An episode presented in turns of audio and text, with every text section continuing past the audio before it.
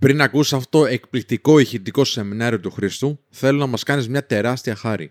Για να ανέβουμε ακόμη πιο ψηλά στις ακροαματικότητες του Apple Podcast, ανοίγεις την εφαρμογή, πας εκεί πέρα που λέει review, γράφεις ένα θετικό σχόλιο, πατάς αποστολή και βάζεις και 5 αστέρια. Μας βοηθάει πάρα πάρα πολύ να ανέβουμε ψηλά και να γίνουμε περισσότεροι. Εάν μας ακούς όμως από Spotify, μην ξεχάσεις να πατήσεις το κουμπάκι που λέει follow ή ακολουθήστε, ώστε να μας ακολουθείς και να ενημερώνεις για κάθε νέο ηχητικό επεισόδιο και παράλληλα να ενημερώσεις τους φίλους σου ότι βρισκόμαστε και σε αυτή την πλατφόρμα για να μας ακούν ηχητικά. Να είσαι καλά.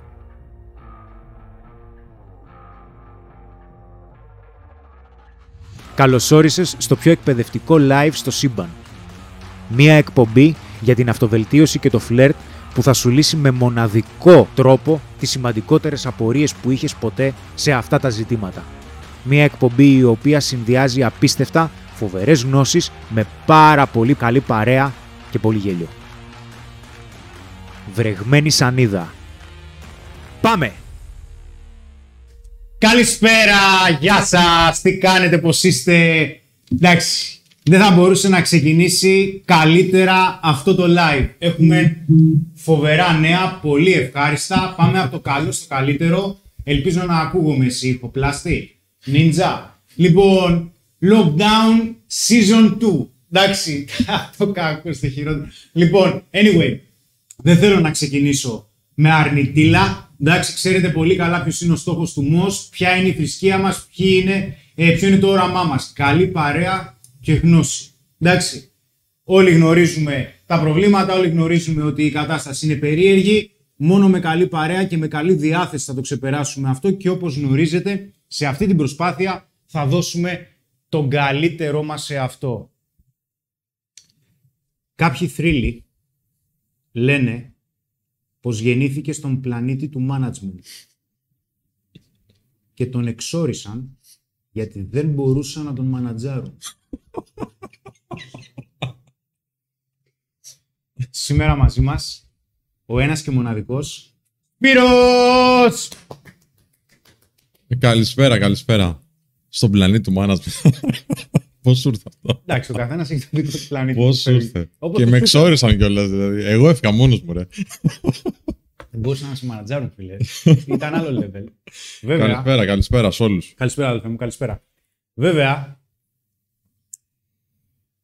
έχεις ακούσει ότι κάποιοι μπορούν να σου αλλάξουν τα φώτα; Αυτός μπορεί να σου αλλάξει τον ήχο. Σήμερα και είναι και υπεύθυνος γιατί από εκεί βγήκε το όνομα Σιγανοπαπαδιά. Έτσι. λοιπόν, μην τα ξεχνάμε αυτά. Σήμερα μαζί μου ο απίστευτος, ο τρομερά τρομερός, ε, αγόρι μου, Κάζιο. Θα σε, ε, θα σε, να σε χαιρόμαστε, να τα εκατοστήσεις. δεν έχεις γενέθλια, αλλά δεν πειράζει. Να είσαι πολύχρωμος και πολύχρονος. Βέβαια. Υπάρχουν κάποιες φήμες που λένε πως κάποτε πούλησε αγιασμό σε παπά. Σήμερα μαζί μου έχω τον ένα και μοναδικό Ανέστη. Θα μας κάνει παρέα σήμερα εδώ πέρα. Περάσουμε γαμό. Πείτε μου τι κάνετε, πείτε μου τα νέα σας. Καταλαβαίνουμε, βλέπουμε ότι τα πράγματα είναι λίγο περίεργα. Εντάξει, θα τον περάσουμε και αυτό, παιδιά. Πάντα θα εμφανίζονται δυσκολίες, πάντα θα εμφανίζονται γίγαντες οι οποίοι θα θέλουν να μας φάνε. Από εκεί και πέρα, αυτό που έχουμε να κάνουμε είναι να διατηρήσουμε την ψυχραιμία μας και να δείξουμε θάρρος, ειδικότερα όταν ο Κάζιος τριφογυρίζει μέσα στο στούντιο, παρόλο που εσείς δεν τον βλέπετε γιατί όπως σας είπα είναι τρελή σιγανό παπαδιά το παλικάρι και σου σπάει τα, παπά, τα νεύρα. Λοιπόν, πείτε μου τα νέα σας, τι κάνετε, πώς είστε, καταλαβαίνουμε ότι και εμείς εδώ στην Αθήνα δεν ξέρω τι Θεσσαλονίκη σας κλείσανε. Πάμε για ολικό και εμείς εδώ από Σάββατο. Οπότε καταλαβαίνετε ότι και αυτό το lockdown, τουλάχιστον, δεν θεωρώ ότι είναι τουλάχιστον, θα έχουμε φοβερή παρέα. Εσείς θα έχετε εμάς και εμείς θα έχουμε εσάς. Έτσι. Τι κάνετε, γιατί κάνουν τα παιδιά, πώς είναι, καλά είναι, τι λένε τα σχόλια. Είναι όλοι χαιρετάνε εδώ οι φίλοι. Φιλιά, φιλιά. Η Βόρεια Ελλάδα είναι σε lockdown αρκετές περιοχές. Ε, εντάξει, τώρα από το Σάββατο όλη η Ελλάδα πλέον. Ε, πάμε λίγο. Καλησπέρα. Όλος ο κόσμος εδώ πέρα χαιρετάει. 306 φίλοι αυτή τη στιγμή online ταυτόχρονα. Καλά είναι. Έχουμε χαιρετίσματα τη Θεσσαλονίκη από τον Κωστή Κωνσταντινίδη. Ο Αναστάσιος Ανέσης εδώ φίλος επανήλθε από την παλιά έτσι, από τα παλιά live. Ντίμα Μπού, καλησπέρα. Αναστάσιος Ανέσης, Blacksmith, Straight Film. Πολλοί κόσμος μέσα.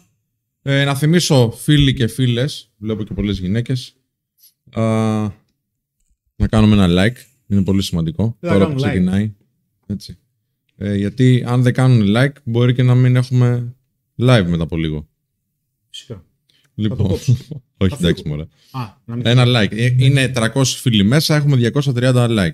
Οπότε Καλά κάποιοι είμαστε. έχουν ξεχαστεί. Καλά είμαστε. Όχι, είμαστε πολύ καλά. Κάποιοι έχουν ξεχαστεί. Κάποιοι έχουν ξεχαστεί. Και η Κύπρος είναι μέσα. Εντάξει. Σωτήρης Μαυρής λέει καλησπέρα από Κύπρο και εμείς σιγά σιγά πάμε για ολική απαγόρευση. Εντάξει, παιδιά, το περάσουμε όλοι μαζί. Τι να κάνουμε. Λοιπόν, αυτά από την παρέα εδώ πέρα. Οι ερωτήσεις θα είναι σχετικές με το θέμα. Πάντα θα είναι Παρακαλώ. σχετικές με το θέμα, εκτός αν θέλετε καμιά συνταγή. Δηλαδή, αν θέλετε κάνα τσελεμεντέ και αυτά, ρωτήστε. Δεν ξέρουμε, αλλά δεν έχει σημασία. Καλή διάθεση έχουμε. Λοιπόν, κοιτάξτε, παιδιά. Πιστεύω ότι πρέπει να το ξαναπώ. Πριν αιώνες, γράφτηκε το καλύτερο βιβλίο στο σύμπαν. Ένα βιβλίο για τον άντρα και όχι μόνο. Τι σημαίνει αυτό; Πολλά σημαίνει, αλλά το, αυτό που σημαίνει πιο πολύ είναι. Τι βλέπετε, κάτι βλέπεις εσύ, δεν με βοηθάς. Λοιπόν, το βιβλίο ποιο είναι, Φτέ. Έχουμε βάλει ένα άλλο live εμείς. Το. Μαλάκα. Φαντάζεσαι. Φαντάζεσαι. Πω, πω. Α, έκα, Λοιπόν, άνδρας αξίας, παιδιά, από τις καλύτερες παρέες μετά το απλά και αντρικά και τη Σανίδα, πιστεύω. Έτσι, ένα βιβλίο το οποίο είναι για ανθρώπους που ξεκινούν τώρα την επικοινωνία τους να προσπαθούν να βελτιωθούν στο κομμάτι των γυναικών, αλλά και ανθρώπους οι οποίοι βρίσκονται ήδη σε κάποιο επίπεδο, σίγουρα έχετε κάτι να πάρετε. Αν δεν έχετε πάρει ήδη το βιβλίο, πολύ κακό του κεφαλιού σας, θα έπρεπε να το έχετε παραγγείλει από χθες. Για όνομα του Θεού δηλαδή. Εντάξει, λοιπόν.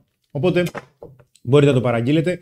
Μπορείτε να το παραγγείλετε από τις εκδόσεις Έσοκτρον, μπορείτε να το παραγγείλετε από το site μας, μπορείτε να το παραγγείλετε από όπου πραγματικά θέλετε γιατί είναι σε όλα τα βιβλιοπωλεία. Τώρα, το σημερινό θέμα θα τσούξει λίγο. Εντάξει. Προφανώς ήθελα λιγάκι, επειδή το κάθε θέμα που αναφέρω κάθε φορά είναι λίγο, έχει τεράστιες επεκτάσεις, πιστεύω το καταλαβαίνετε αυτό. Και μία από, α, ένα από αυτά τα ζητήματα που έχω αναφέρει και στο παρελθόν είναι για το καλό παιδί. Και εδώ πέρα λιγάκι θέλω ε, να μην αναφερθώ μόνο στο καλό παιδί με τις γυναίκες. Θυμάστε τι σας έλεγα στο προηγούμενο live, προσοχή στην έλξη, γιατί η έλξη είναι αυτοσεβασμός και ανεξαρτησία. Θέλω σε αυτό το live να αναφερθώ γενικότερα σε χαρακτηριστικά που μπορεί να έχει κάποιος άνθρωπος ο οποίος είναι καλό παιδί και προφανώς να αναφέρουμε ότι δεν είναι κακό να είσαι καλό παιδί, αλλά υπάρχουν κάποια χαρακτηριστικά που μπορεί να έχεις ως καλό παιδί και αυτά τα χαρακτηριστικά να μην σε βοηθούν τόσο στην καθημερινότητά σου, αντιθέτως να σε πιέζουν. Να σου πω ρε Κάζιο, εσύ πιστεύεις ότι είσαι καλό παιδί ή πιστεύεις κάνα τσογλάνι. Πριν το Men of Style νόμιζα ότι είμαι πάρα πολύ καλό παιδί. Ε, μετά το Men of Style μου συνειδητοποίησα ότι είμαι too much Χειριστικός. καλό Τώρα παιδί. τοξικό. Α, α, όχι. Ε, αυτό. Δηλαδή πριν νόμιζα, εντάξει, καλό Είσαι παιδί ok. είμαι. Είμαι οκ, είμαι, αλλά Ναι. είμαι καλό παιδί. Ναι. Και μετά όταν ε, άρχισα να μαθαίνω, λέω είμαι λίγο too good. To be true. Ή too good. Πάει διάολος μας πήρε. Too good ε, για τους ανθρώπους γύρω μου. Δηλαδή πρέπει κάποια στιγμή να τους κρατάς, έτσι πιστεύω, πρέπει να, να το ζυγίζεις.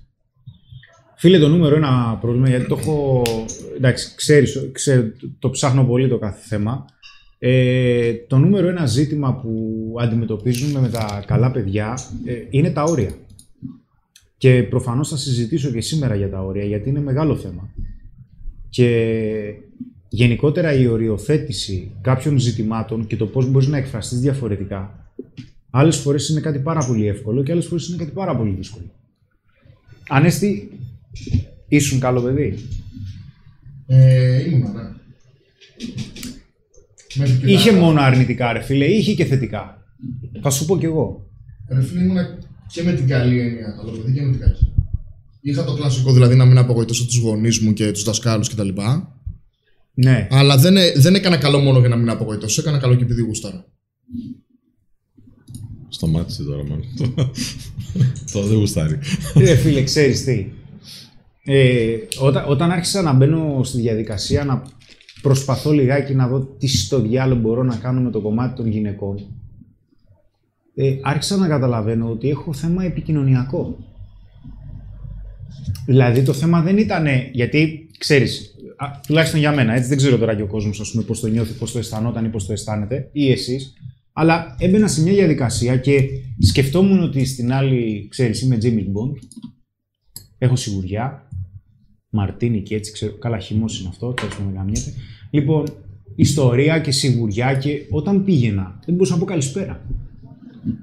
Και επειδή έπεφτε κάργα μπιφτέκι, μιλάμε τώρα δηλαδή για τρελή απόρριψη. Καλά, δεν υπάρχει απόρριψη αν δεν μιλάς. Εντάξει. Δεν μπο- δεν μπορείς να επικοινωνήσεις με εγκεφαλικά κύματα. Ξαφνικά άρχισα να συνειδητοποιώ ότι πρόβλημα στην επικοινωνία δεν είχα μόνο με τις γυναίκες. Δηλαδή είχα θέμα έκφρασης γενικότερα, απόψεων, γνώμεων. Γενικότερα σε ένα χώρο ή σε μια παρέα. Και μετά λέω, «Φου, τι γαμίσαμε τώρα. Δεν ξέρω και τι λέει ο κόσμος. Είστε καλά παιδιά ή είστε τίποτα. Άντε μην το πω τώρα.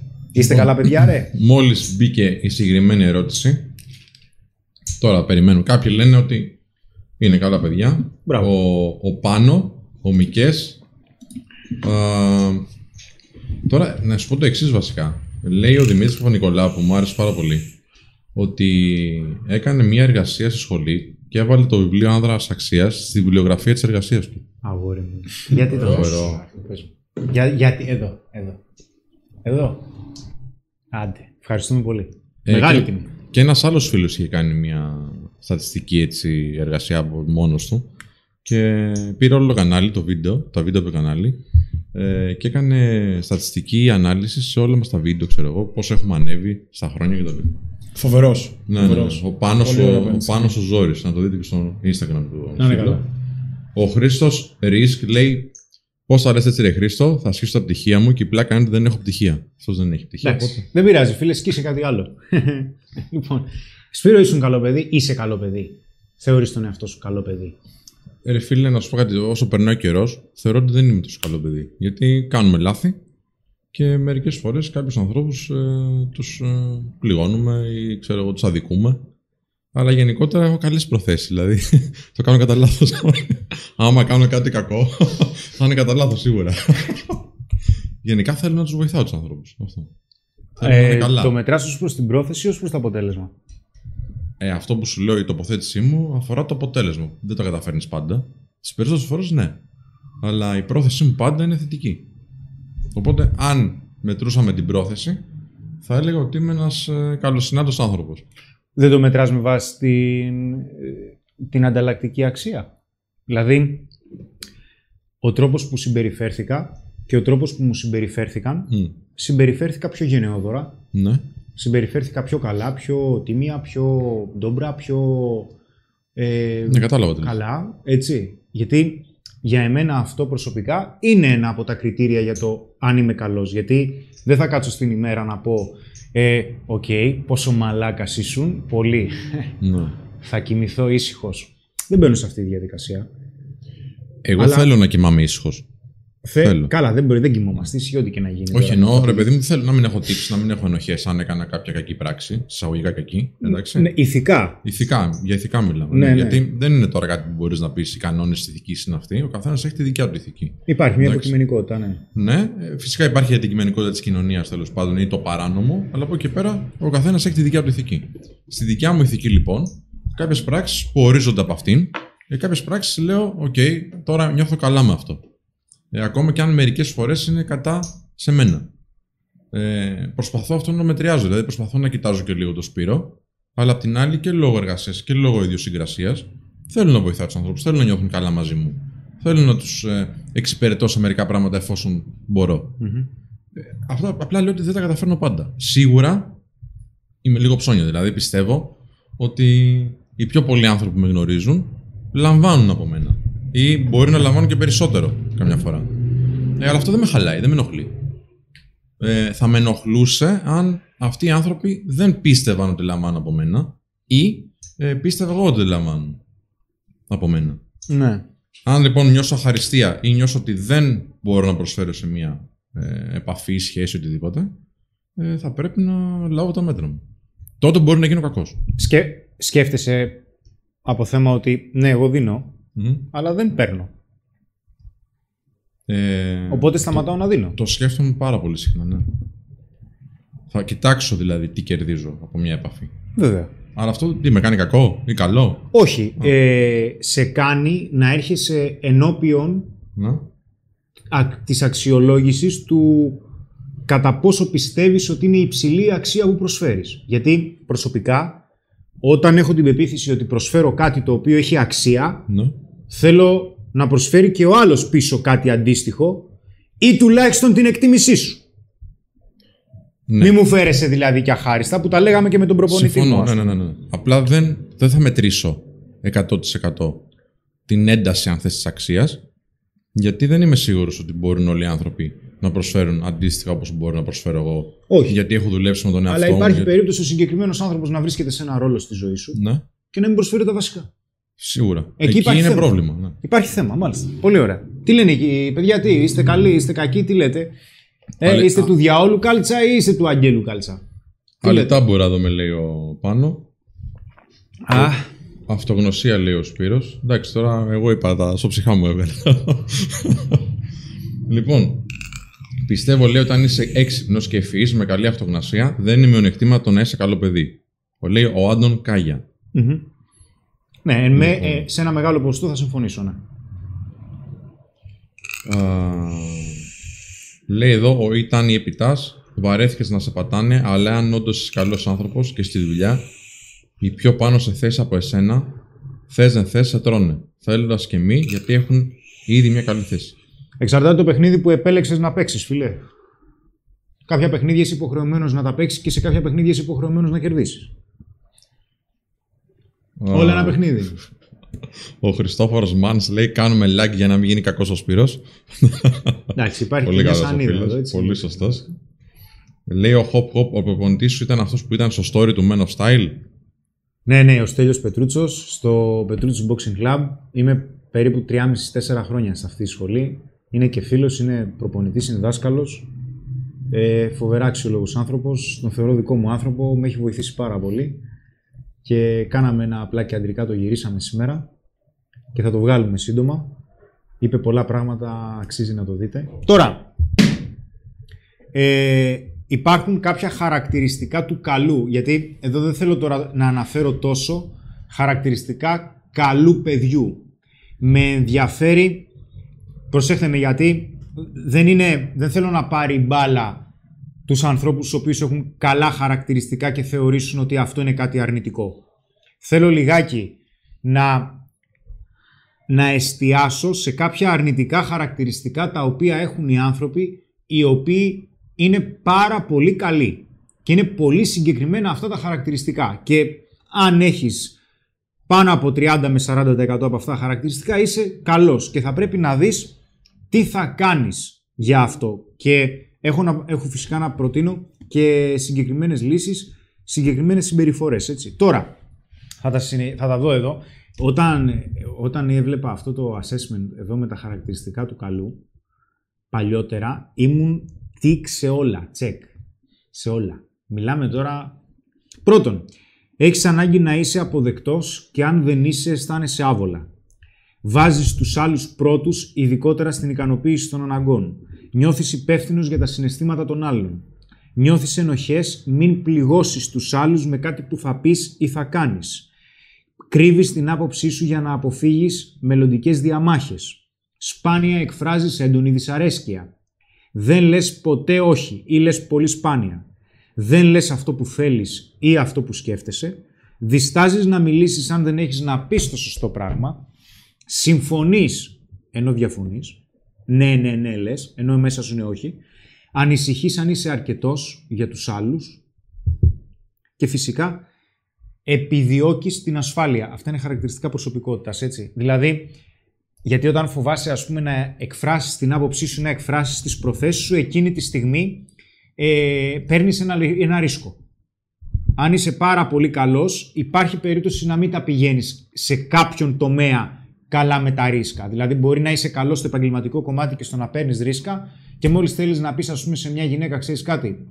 Σε βρίσκω ερωτικά. Τι θα γίνει τώρα. Αρκετά μιλήσαμε. Ήρθε η ώρα να βγούμε. Εκείνη τη στιγμή δεν μπορείς να το κάνεις. Που κατ' επέκταση είναι και αυτό ένα όριο, έτσι. Για πείτε μου, κατά πόσο ταυτίζεστε με αυτά τα χαρακτηριστικά που είπα; Για πάμε λίγο δυνατά. Πω πω, 8,5 πάει. Λοιπόν, Κρι Μιτσικούδη 100% εγώ λέει. Έλα, Κάλια Χριστό. M. Η Κάλια η γνωστή, η φίλη μας. Γεια σου, καλά μου. Γεια σου. Ε, πω πω όλα τα έχω, λέει. Ο Νίκ Θεό λέει. Τον ήπιαμε. Ωραία. Καταλάβαμε ότι έχεις και εσύ Ναι. αυτά τα χαρακτηριστικά. Λοιπόν, λέει εδώ η Άντα Λίν είστε καλύτεροι και εσύ Άντα, ευχαριστούμε. Ο Χόποπ λέει μην τα λες στο γρήγορα να σημειώνουμε. λοιπόν, Ωραίος. ο Θάνος Κάτσα το είπαμε. Τα έχω όλα λέει, γαμ και μετά το κόβει, δεν ξέρω τι έγινε. Λοιπόν, ε, εγώ έχω τα μισά λέει ο Χρήστος Σκύλα. Α, ο Σταύρος Κουλμαντάς λέει σχεδόν απόλυτα Χρήστο. Ευχαριστώ. Ευχαριστώ που συμμετέχετε. Ε, ο Παναγιώτης λέει έχω ορισμένα από αυτά. Ο Ταφ Έψιν ταυτίζομαι σε όλα. Ο Σουν Τζου 65% εγώ. Ο άλλος λέει η Patient Rockstar 250 στα 10. Ο Πα Ήλιος λέει 9 από όσα είπες. Τα έχω λέει. Πολλά Γενικά είναι. είναι πολύ, έχεις πέσει πολύ μέσα ας πούμε. Ωραία. Πάμε να δούμε λιγάκι.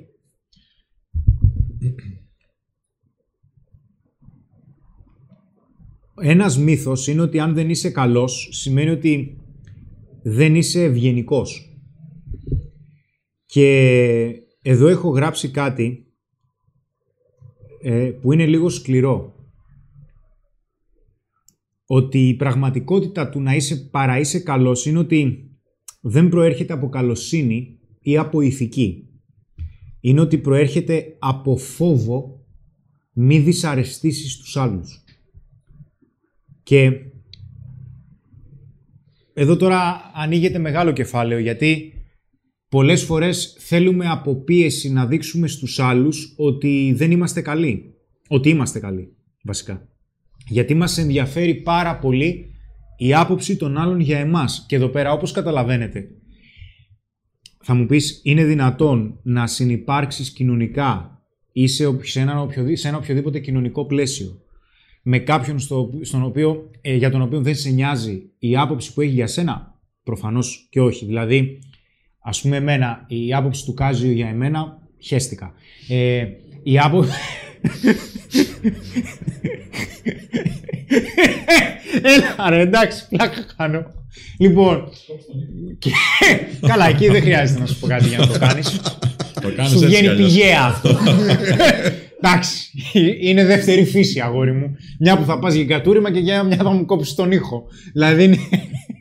λοιπόν, αλλά έχω κάποιους ανθρώπους στη ζωή μου. Μπορεί αυτοί οι άνθρωποι να μην είναι πολλοί. Δηλαδή, κάποιοι από αυτούς είναι ο Ανέστη, είναι ο Σπύρος, που προφανώς η άποψη που έχουν για εμένα σε προσωπικό ή σε επαγγελματικό επίπεδο προφανώς και με επηρεάζει. Δεν γίνεται δηλαδή να λες ότι κάποιοι άνθρωποι είναι σημαντικοί για εσένα και να έχεις γραμμένη στα πα- πούτσια σου την, ε, την άποψή τους. Προφανώς. Από την άλλη όμως, όταν αυτό αρχίζει και ευρύνεται, όταν άρχισα να προσπαθώ να βελτιώνομαι στο κομμάτι των γυναικών, αργά ή γρήγορα άρχισα να καταλαβαίνω ότι με ενδιαφέρει λίγο παραπάνω το τι πρόκειται να σκεφτεί η κοπέλα η οποία προσεγγίζω. Και μετά άρχισα να πηγαίνω προς τα πίσω. Δηλαδή, δεν είχε να κάνει μόνο με το αν της πω ένα γεια ή ένα καλησπέρα, ε, μη με θεωρείς περίεργο. Ε, αν αυτό που θα της πω δεν της αρέσει, άρχισε να πηγαίνει προς τα πίσω αυτή η φάση. Δηλαδή, άρχισα να βλέπω ότι και σε άλλες πτυχές της καθημερινότητάς μου είχα το θέμα για το τι μπορεί να σκεφτούν οι άλλοι. Και το τι μπορεί να σκεφτούν οι άλλοι είναι τι άποψη θα σχηματίσουν για εμένα. Και μετά είχε να κάνει και με τον περίγυρό μου. Και ήταν πολύ λίγοι οι άνθρωποι οι οποίοι σκεφ... εν τέλει σκεφτόμουν ότι ξέρεις τι, και άσχημη άποψη να σχηματίσει για εμένα ρε παιδί μου, με ξέρει. Οπότε άρχισα να συνειδητοποιώ ότι δεν ξέρω τώρα πώς θα το πάρεις αυτό. Και, οκ, κουβέντα κάνουμε. Και πολλές σκέψεις σου τις λέω από αυτά που έχω ζήσει προσωπικά, από την προσωπική μου εξέλιξη, οποιοδήποτε επίπεδο κι αν είναι. Γιατί πιστεύω ότι όλοι οι άνθρωποι εξελισσόμαστε, έτσι, μέχρι κάποιο σημείο. Αλλά άρχισα να καταλαβαίνω ότι αρχικά το ζήτημα ήταν ότι δεν είχα μία εδρεωμένη άποψη εγώ για τον εαυτό μου. Και προφανώς όταν δεν έχεις μία άποψη για τον εαυτό σου, και θα συζητήσω γι' αυτό, όταν δεν έχεις μία άποψη για τον εαυτό σου, προφανώς σε ενδιαφέρει να δεις ποια είναι η άποψη που έχουν οι άλλοι για εσένα. Γιατί καλύτερα να έχεις κάτι το οποίο μπορεί και να μην είναι δικό σου, όπως είναι η άποψη, παρά να μην έχεις τίποτα. Και όταν άρχισα να συνειδητοποιώ ότι κάτι τέτοιο συνέβαινε και σε μένα, άρχισα λοιπόν να καταλαβαίνω ότι ο λόγος για τον οποίο δεν είχα μία συγκεκριμένη άποψη για τον εαυτό μου ή δεν είχα και την άποψη που θα ήθελα ήταν ξεκάθαρα θέμα εμπειριών. Και δεν μιλάω για ερωτικών εμπειριών. Μιλάω για εμπειριών ζωής. Δεν είχα δηλαδή καλή εντύπωση για το ποιες είναι οι αποτυχίες μου και ποιες είναι οι αποτυχίες μου. Δεν τα είχα βάλει κάτω να τα δω, να στο πω με απλό τρόπο. Και για να γίνει αυτό, μου πήρε χρόνο. Και ξέρεις, όταν δεν έχεις και μια συγκεκριμένη άποψη για τον εαυτό σου, η κάθε απόρριψη και κριτική σου, σου τραβάει τα βανιά στο κεφάλι. Δεν ξέρεις από πού σου ήρθε. Τι πιστεύετε εσείς, παιδιά; Δηλαδή, εσύ ρε Κάζιο, ας πούμε, τι άποψη έχεις για τον εαυτό σου; Εντάξει. Κατάλαβα άλλο.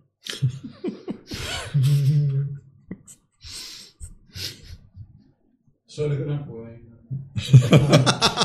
Δεν ακουγόσουν, Χριστό. Αυτό είναι το θέμα. Να πω εγώ μερικές ερωτήσεις που έχουμε πάρα πολλές γιατί.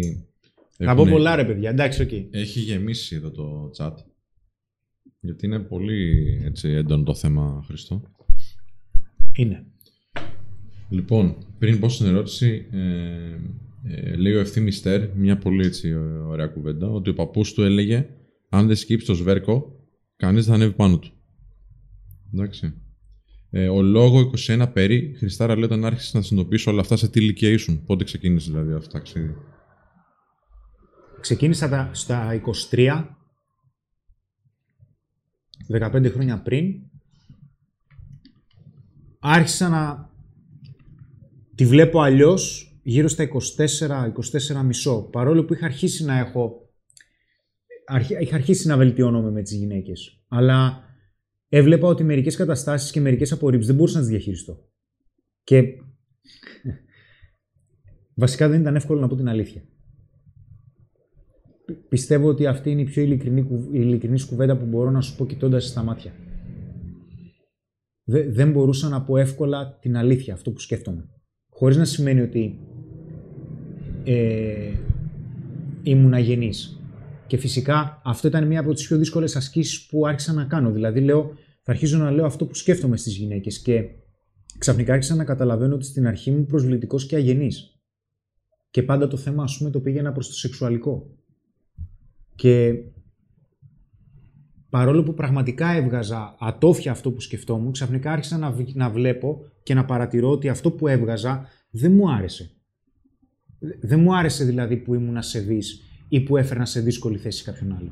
Ή μια γυναίκα που μου άρεσε. Και αυτό άρχισε σιγά σιγά να δουλεύεται. Αλλά ναι, το πιο δύσκολο πράγμα που είχα ήταν ότι δεν μπορούσα να πω εύκολα την αλήθεια. Οπότε. Δεν μπορώ να το διαβάσω αυτό. Για σένα είναι, μην γελάς. Με βρίζουνε. όχι, όχι. σα ίσα. Λέει ο The Doctor. Εγώ έχω να πω λέει ότι ο Χρήστος είναι γλυκούλης, καρδούλα. Τι καλούλης μωρέ. Μπαν. Συνεχίζει μετά από κάτι. δεν σε Μπαν. ξέρει καλά ή βλέπει άλλο live, δεν εξηγείται. Μπαν. Ή λέει ο Χρήστος είναι ο κλασικός άντρας βάρβαρος με μια γλυκύτητα. Εντάξει, να είσαι καλά, αδελφέ μου. Να είσαι καλά και σε ευχαριστούμε που είσαι στο live. Ή Να είσαι καλά. σάφατας λέει και οι καρδούλες. Λοιπόν, Ευχαριστούμε. Αλλά αρκετά, ναι, ευχαριστούμε. Ε, ο μην γράψεις άλλο. Μην γράψεις άλλο, εντάξει, το ξεφτύλισες. Ναι, μην το. Λέει ο Firestone 550. Υπάρχει περίπτωση καλό παιδί να φτάσει στην κορυφή; Όχι. Χρειάζονται πολύ συγκεκριμένα χαρακτηριστικά προσωπικότητας για να έχεις μακροπρόθεσμη επαγγελματική επιτυχία. Δεν σημαίνει, το καλό είναι σχετικό φίλε, γιατί μερικές φορές το να πεις όχι καλός για ποιον; Για σένα ή για αυτόν που ακούει το όχι. Και πολλές φορές χρειάζεται να κάνεις θυσίες. Και όσο πιο ψηλά ανεβαίνεις, αυτές οι θυσίες θα έχουν ένα κόστος. Γιατί τι σας έχω πει, σας το έλεγα μου φαίνεται στο προηγούμενο live. Δεν υπάρχει κέρδος χωρίς κόστος. Κάτι παίρνεις, κάτι δίνεις. Αποφασίζεις να πετύχεις, θέλει χρόνο φίλε, θέλει ευθύνες, θέλει θυσίες. Μπορεί να κερδίζεις περισσότερα χρήματα, ναι, αλλά μπορεί περισσότεροι άνθρωποι να εξαρτώνται από εσένα. Οι στόχοι να γίνονται πιο δύσκολοι. Οι αποφάσεις που χρειάζεται να παίρνεις μπορεί να είναι για το γενικότερο, για το γενικότερο καλό καλές, αλλά για το ειδικότερο μπορεί να είναι πολύ κακές. Για άλλους να είσαι πολύ καλός, σε άλλους, για να, σε άλλους να είσαι πολύ κακός. Οπότε, ποτέ δεν ξέρεις. Έχω πολλά να πω. Έχω πολλά να πω. Θες να σου πω κάτι άλλο ή θα πεις τα, αυτά από τα πολλά που έχεις; Έχεις να μου πεις κάτι σεξι. Ε, ε, ο The Doctor είχε. Από ό,τι φαίνεται, τον Δεν κόψαμε ήταν τον άνθρωπο. σεξι αυτό.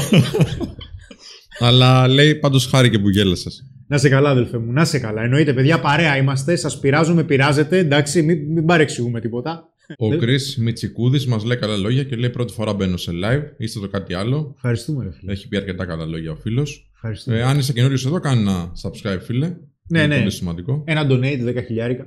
Εντάξει. Δεν θα πούμε όχι. Ε, Είμαστε καλά, παιδιά. Λέμε ναι.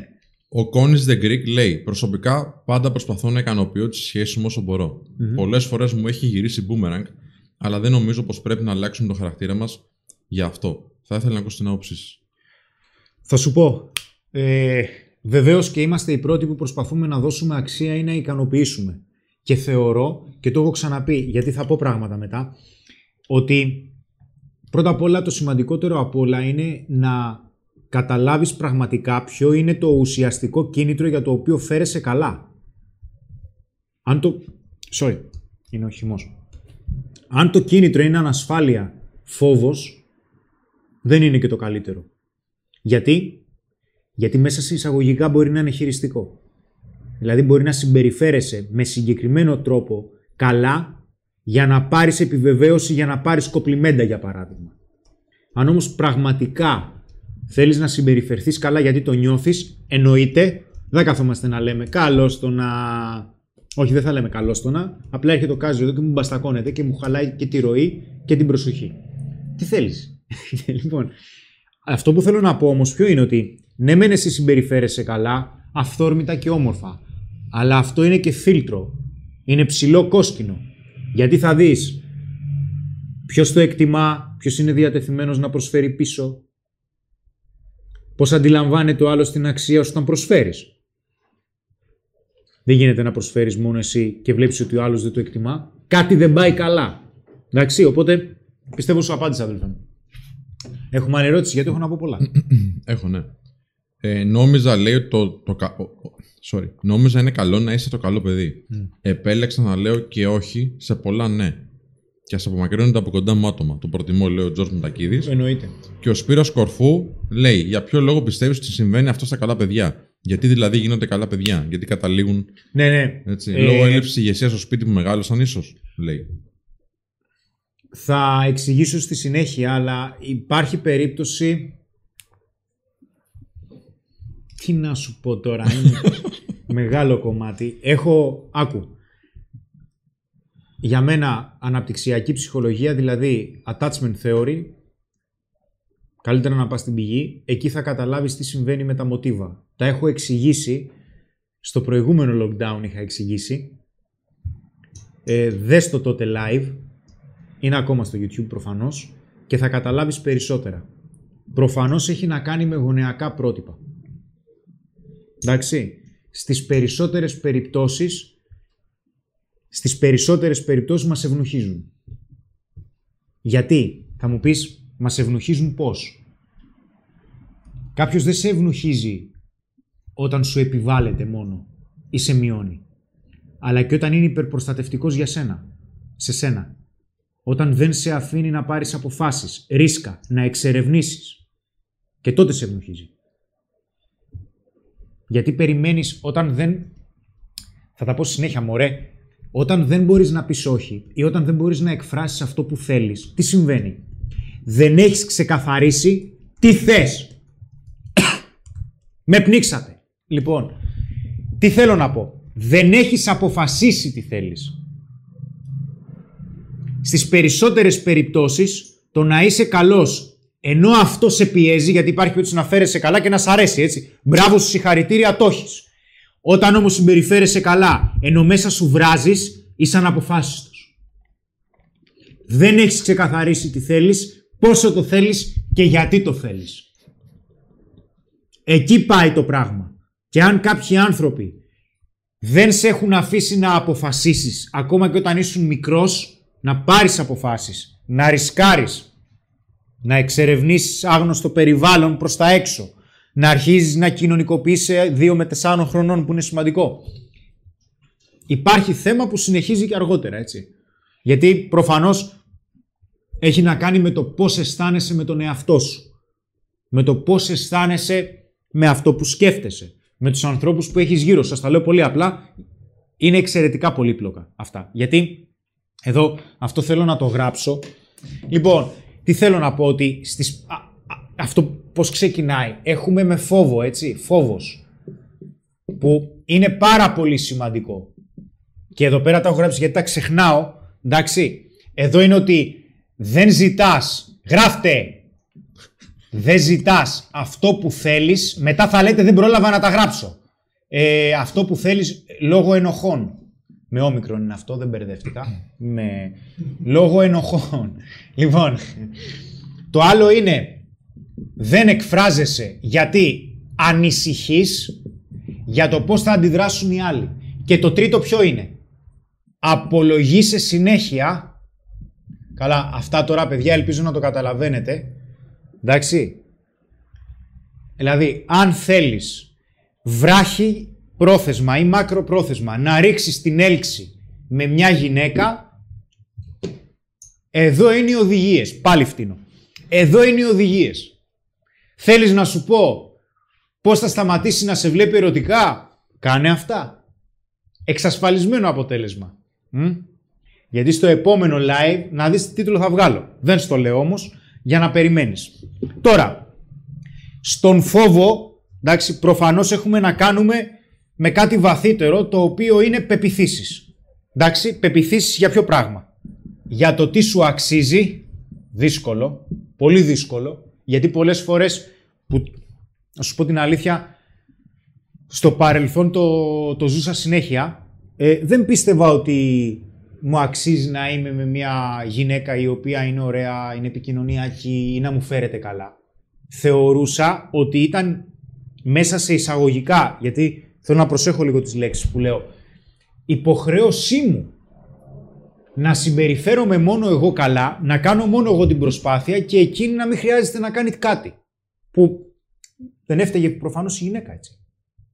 Και αυτό είναι μεγάλο πρόβλημα. Γιατί; Γιατί δεν ζητούσα. Και αν δεν ζητάς, υπάρχει πρόβλημα. Γιατί τοποθετείς τον εαυτό σε μία θέση λιγότερης αξίας. Οι άλλοι θα σε αντιμετωπίσουν με βάση την αξία που πιστεύεις ότι σου αξίζει, φίλε. Αν ελπίζεις να σε αντιμετωπίσουν με βάση με αυτό που εύχεσαι να αξίζεις, άντε γεια. Δεν υπάρχει περίπτωση να γίνει κάτι. Πεπιθήσεις για το τι σου αξίζει, και το λέω εδώ, για το πώς παίρνεις αυτό που σου αξίζει. Και εδώ βέβαια έχει να κάνει με τα πλάνα, έτσι. Στόχους που έλεγα στο προηγούμενο live. Υπάρχει περίπτωση εσύ να θέλεις κάτι, αλλά φίλε, οι υπόλοιποι να μην θέλουν να μην δουλεύει, έτσι. Εσύ μπορεί να θέλεις μια γυναίκα, εκείνη μπορεί να μην θέλει. Προχώρα, να φύγει. Σταμάτα να γίνεις ενοχλητικός. Να παίρνεις αυτό που σου αξίζει. Γιατί στην πρώτη φάση, όταν άρχισα να βλέπω ότι ξέρεις τι, ναι, ε, θα είμαι με μια ωραία γυναίκα. Δεν μου αξίζει. Γιατί, γιατί δεν το έχω, δεν κάνω, δεν δείχνω, δεν έχω αμάξει κλπ. Μετά τι έκανα; Για να... Γιατί δεν γινόταν να μένω μόνος μου. Ο Χριστός και η Παναγία μέχρι πότε θα βλέπεις τσόντες. Η μοναξιά δεν κοστολογείται. Πονάει και το ξέρετε αυτό πολύ καλά. Το ξέρω και εγώ προσωπικά. Καθόμουν μόνος μου στο σπίτι και βγαίνανε γνωστοί μου με γυναίκες και εγώ καθόμουν και έλεγα τι γίνεται, ρε φίλε τώρα, κάτι δεν πάει καλά. Μπορείς όμως να έχεις συμπεριφορές οι οποίες χ- ταιριάζουν με βάση αυτό που θα ήθελες να έχεις. Αντί για να αλλάξεις πεπιθήσεις σου πηγαίνουμε ανάποδα, έτσι. Τι λέει ο κόσμος, τι κάνει; Και τώρα Χρήστο σου πω ερωτήσεις των φίλων γιατί είναι πάρα πάρα πολλές. Παιδιά, έχω πολλά να πω ακόμα και πιο πρακτικά, έτσι. Αλλά εντάξει, συμμετέχετε κιόλας και δεν μπορώ να σας πω και όχι. Λοιπόν. Εντάξει, είναι πολύ ωραία τα μηνύματα, Χριστό. Ευχαριστούμε, παιδιά. Εντάξει, λέει ένας φίλος ο τρόπος που μιλάει ο Χρήστος είναι λίγο σαν να σε έχει πιάσει ο κολλητός σου με αυστηρό τρόπο να σου μιλήσει για να σε ταρακουνήσει. Και αυτό είναι πολύ καλό σε μένα πιάνει και έτσι αναθεωρώ πολλά.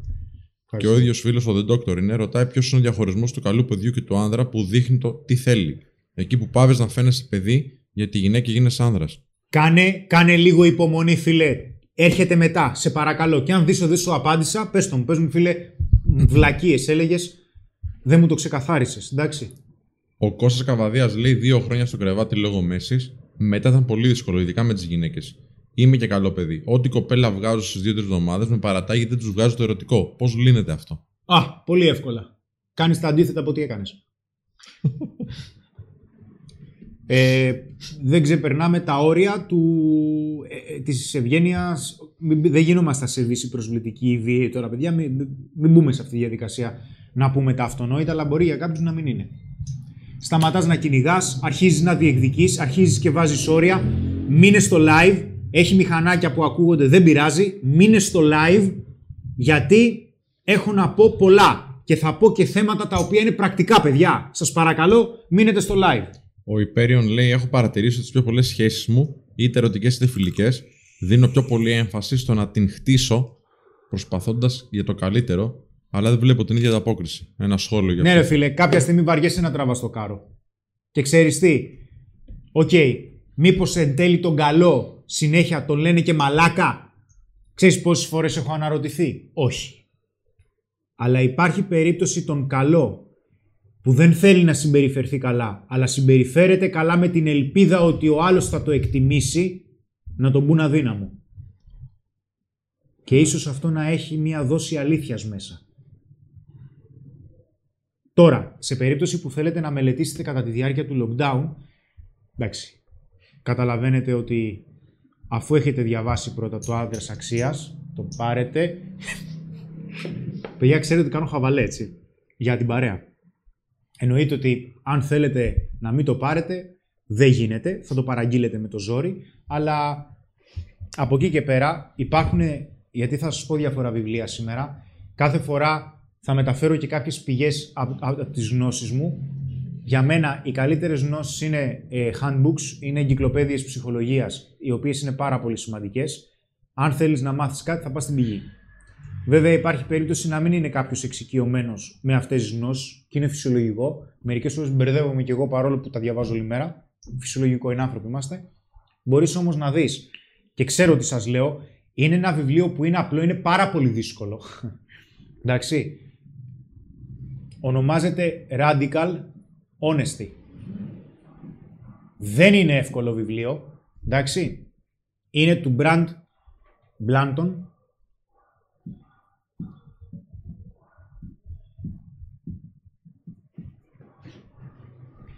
Και άλλο ένα πάρα πολύ καλό είναι το...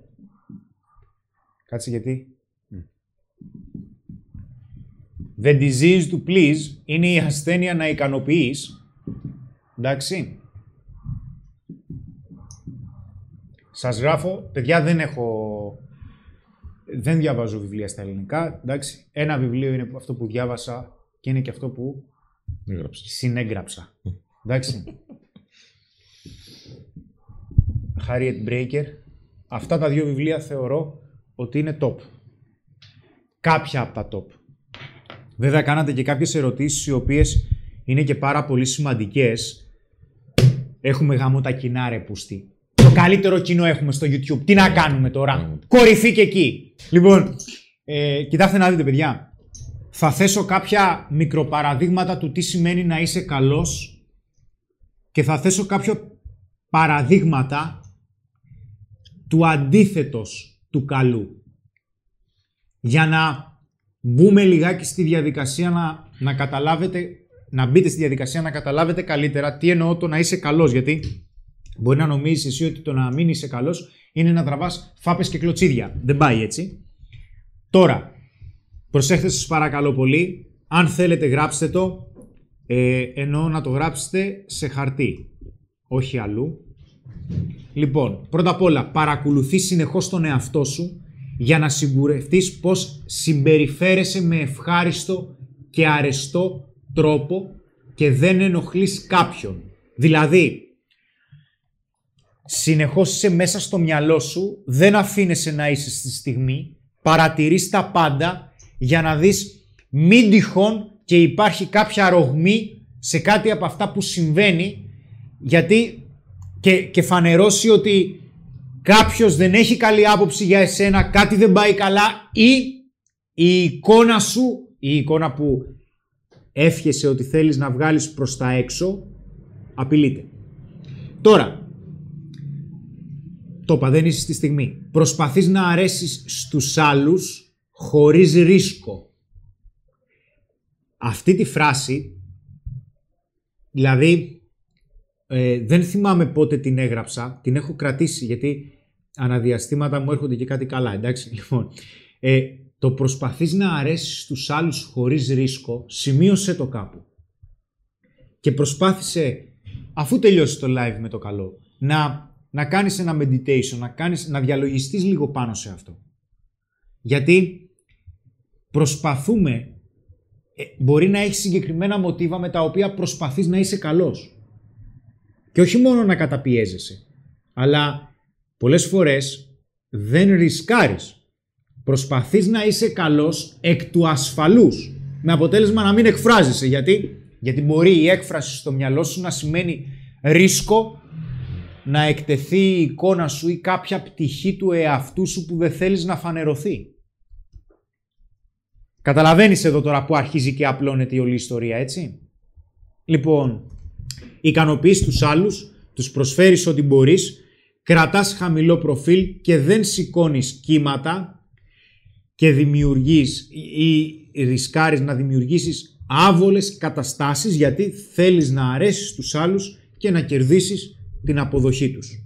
Τώρα, ποιο είναι το αντίθετο του καλού; Όσο σβήνεις να πούμε το εξής για το giveaway λίγο. Το βιβλίο είναι ε, «Η νόμη της δύναμης» από τον ε, Green και εκδόσεις έσω από τον κυκλοφορεί στα ελληνικά. Είναι ένα τεράστιο βιβλίο, θα το δώσουμε δωρεάν. Ρωτάνε φίλοι πώς μπορούμε να το δώσουμε. Ένας τρόπος που σκέφτομαι τώρα είναι μόλις βγει το live αυτό στο YouTube, γιατί θα το αφήσουμε πάνω παιδιά, ε, να, να γράψουν ένα σχόλιο από κάτω και θα κάνουν μια κλήρωση στα σχόλια. Γιατί τώρα με το live δεν γίνεται ακριβώς. Μπορούμε να κάνουμε αυτό. Μόλις βγει το βίντεο λοιπόν, σαν βίντεο ξεχωριστό στο YouTube, μετά το πέρας του live, κάνετε ένα σχολιάκι και κάνουμε κλήρωση στα σχόλια. Ναι, έχω σκεφτεί σχόλιο που θα Αν ήθελα... θες ερώτηση, όχι κλήρωση; Όχι, με θες. ερώτηση να είναι; Με ερώτηση θέλω να Α, ωραία, είναι. εντάξει. Άρα όχι κλήρωση. Θέλω να είναι με ερώτηση. Αλλά δεν με πειράζει. Όχι, Εντάξει. εντάξει, ό,τι σε βολεύει. Απλά να είναι σχόλια στο τέλος του live. Στο τέλος του live, παιδιά. Στο τέλος του live. Έχουμε ακόμα ψωμί εδώ. Λοιπόν, ε, τι έλεγα; Αντέ. Α, ναι. Λοιπόν, το αντίθετο του καλού. Πρώτα απ' όλα, να είσαι ευθύς, ειλικρινής. Δεν είναι εύκολα αυτά. Ειδικά όταν έχεις κάτι να χάσεις. Να διαφωνείς. Αυτά, παιδιά, είναι πολύ απλά, ε. Θα προχωρήσω σε πιο πολύπλοκα στη συνέχεια. Να εκφράζεις άποψη και να εξετάζεις κατά πόσο η συμπεριφορά σου στηρίζεται ή όχι στην αμφιβολία για το αν είσαι αρκετός, σως.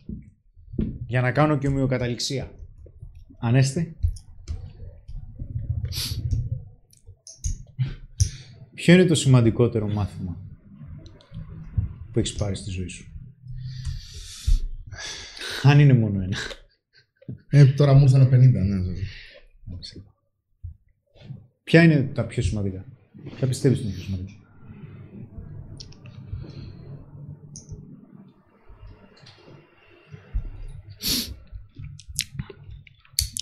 Τι να, πώς να αρχίσω τώρα. Το ένα, ας πούμε, είναι ότι Ε, αν θέλω να κάνω κάτι στη ζωή μου, ξέρω ότι δεν υπάρχει τζόκερ. Να φτάσω δηλαδή από το Α στο Ω. Αυτό κυρίως με πόνεσε. Γιατί ζούσα σε ένα χρυσό κλουβί μικρός, ότι θα μου έρθουν όλα πολύ ρόδινα και εύκολα. Το ένα είναι αυτό. Ε, Αν δεν έρθουν ρόδινα και εύκολα, πώς θα έρθουν; ναι, δεν γίνεται. Δεν θα το χαρίσει κιόλας. Δεν θα το χαρίσει. Σπύρο; Ο Winner έχει μια πολύ ωραία ερώτηση. Πρέπει να σου πω. Ευχαριστώ. Πρέπει Μου να είσαι. απαντάς με ερώτηση. Όχι, όχι, θα σου πω. Είναι πολύ ωραία και για να την βάλω για να μην την ξεχάσουμε. Ο Μέγας Αλέξανδρος λέει ήταν καλό παιδί. Με αυτά που έκανε, κατάλαβες. Καλό παιδί για ποιον; Ναι, ναι. Το είπα και πριν. Φιλέ. Ο Μέγας Αλέξανδρος καταρχάς, συγγνώμη Χριστό, τον υποδέχονταν όλοι οι λαοί ως ε, απε- απελευθερωτή. Ήταν φοβερός ηγέτης. Δεν υπάρχει κέρδο, άλλο ηγέτης, άλλο καλό παιδί. Ναι, καλό παιδί δεν ήταν, αλλά ήταν καλός ηγέτης. Ποιος το ορίζει το καλό; Εν τέλει. Έλατε. Είναι μια συζήτηση η οποία έχει να κάνει και με φαινομενολογία που και με υπαρξισμό που σου λέει για να μπορέσεις να καταλάβεις καλύτερα ποια ε, για να μπορέσεις να καταλάβεις καλύτερα τι είναι και καλός θα πρέπει να αποκτήσεις μια διαφορετική σχέση με την αλήθεια. Και δεν γνωρίζουμε τι είναι αλήθεια. Αλλά στο τέλος της ημέρας έχει να κάνει με το ότι αν το σημείο που βρίσκεσαι εσύ και οι άνθρωποι που είναι γύρω σου είναι καλύτερο από αυτό που βρισκόσασταν πριν. Γιατί αυτό είναι ο μόνος τρόπος που μπορείς να το αξιολογήσεις. Και τότε μόνο θα μπορείς να δεις ποια είναι η αλήθεια. Θα μου πεις, με βάση αυτό που βολεύει εμένα, προσπαθώντας να το κοιτάξεις όσο γίνεται πιο αντικειμενικά. Σπύρο, ξεκλειστράς, αλλά όχι τόσο εύκολα. Όχι, όχι, δεν, έχω να, δεν χρειάζεται να ξελιστρήσω. Έχω πάρα πολλά μαθήματα τώρα στα 36 μου χρόνια που μπορώ να σου πω. Το κύριο είναι ότι πρέπει να λες όχι. Ε, ήμουν ένας άνθρωπος ο οποίος προσπαθούσε συνέχεια να λέει ναι. Ε, για να ικανοποιεί ανθρώπους. Αυτό που σου λέγε πριν σε έναν βαθμό. Δεν είχα δουλέψει τόσο με τον εαυτό μου ή με τις σκέψεις μου ή με τη συνείδησή μου, δεν ξέρω τι, πώς να το πω, που ε, ώστε να μπορώ ας πούμε, να, να εκφράσω την άρνησή μου σε μερικά πράγματα. Ε, και αυτό ήταν και το δεύτερο μάθημα, ότι όταν έλεγα όχι, όταν ήθελα να πω όχι, ε, έπρεπε να είμαι ειλικρινής για να πω όχι. Και δεν ήμουν σε όλα απόλυτα ειλικρινής. Δηλαδή, δεν μπορούσα να πω όχι γιατί θα τους έκανα ε, να νιώσουν άσχημα, άρα έλεγα ναι, που ήταν ψέμα. Και έλεγα ψέματα και στους ανθρώπους και στον εαυτό μου. Και αυτό είναι μεγάλο μάθημα, γιατί όταν λες ναι συνέχεια, εκτός ότι γίνεσαι καλό παιδί, ξέρω, σε πατάνε και όλα αυτά, εντάξει. Ε, που εν τέλει ήμουν αρκετά τυχερός για να μην μου τύχει κάτι πολύ έτσι στραβό. Είσαι και ψεύτης. Ναι, είσαι και Αρέσει. ψεύτης και αυτό ε, σου δημιουργεί πρόβλημα και σε σένα. Δηλαδή, ε, λες μαλάκα, γιατί το είπα τώρα αυτό, που δεν θέλω να πάω ας πούμε, σε εκείνο το μπαρ ή σε εκείνη την παρέα ή σε εκείνο το. την πρόσκληση τέλος πάντων. Ε, και όταν ξεκίνησα να λέω όχι, μου βγαίνει σε υπερβολική αντίδραση σε δικούς μου ανθρώπους. Δηλαδή ήμουν απόλυτος. Όχι, ξέρω εγώ. Δεν είμαι διαλεκτικός έτσι. Α, να πάω και μια φορά. και μου βγαίνει περίεργα, ναι. Έπρεπε να το καλυμπράρω λίγο. Και γι' αυτό υπάρχουν οι επικοινωνικές δεξιότητες, να καλυμπράρεις λίγο τα πράγματα και να σου βγαίνει λίγο πιο ομαλά. Αλλά όχι μόνο για τους άλλους, ξέρω, και να, ε, να σε έχουν, ας πούμε, εντάξει, είπα όχι, αλλά. Έτσι. Αλλά και για σένα. Να νιώσει λίγο καλύτερα ότι δεν ήσουν αντιδραστικός, ε, απλά εξέφρασες την άποψή σου και τον εαυτό σου. Μάλιστα. Πολύ ωραία, ευχαριστώ. Εγώ ευχαριστώ, Χριστό. Αλλά να εγώ κάνω- σε να κάνουμε και ένα ευχαριστώ like. περισσότερο.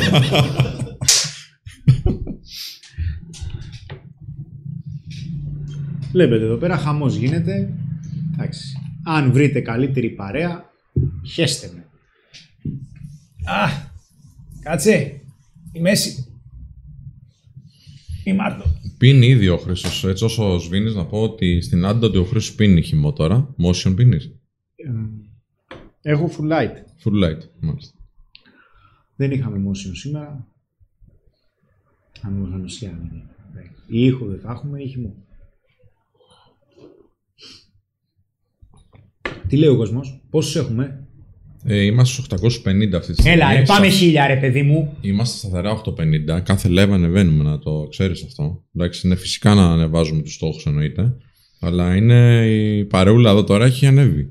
Και βοηθούν οι φίλοι, έτσι. Να είστε καλά, ρε παιδιά. Ευχαριστούμε Λοιπόν. πάρα πολύ.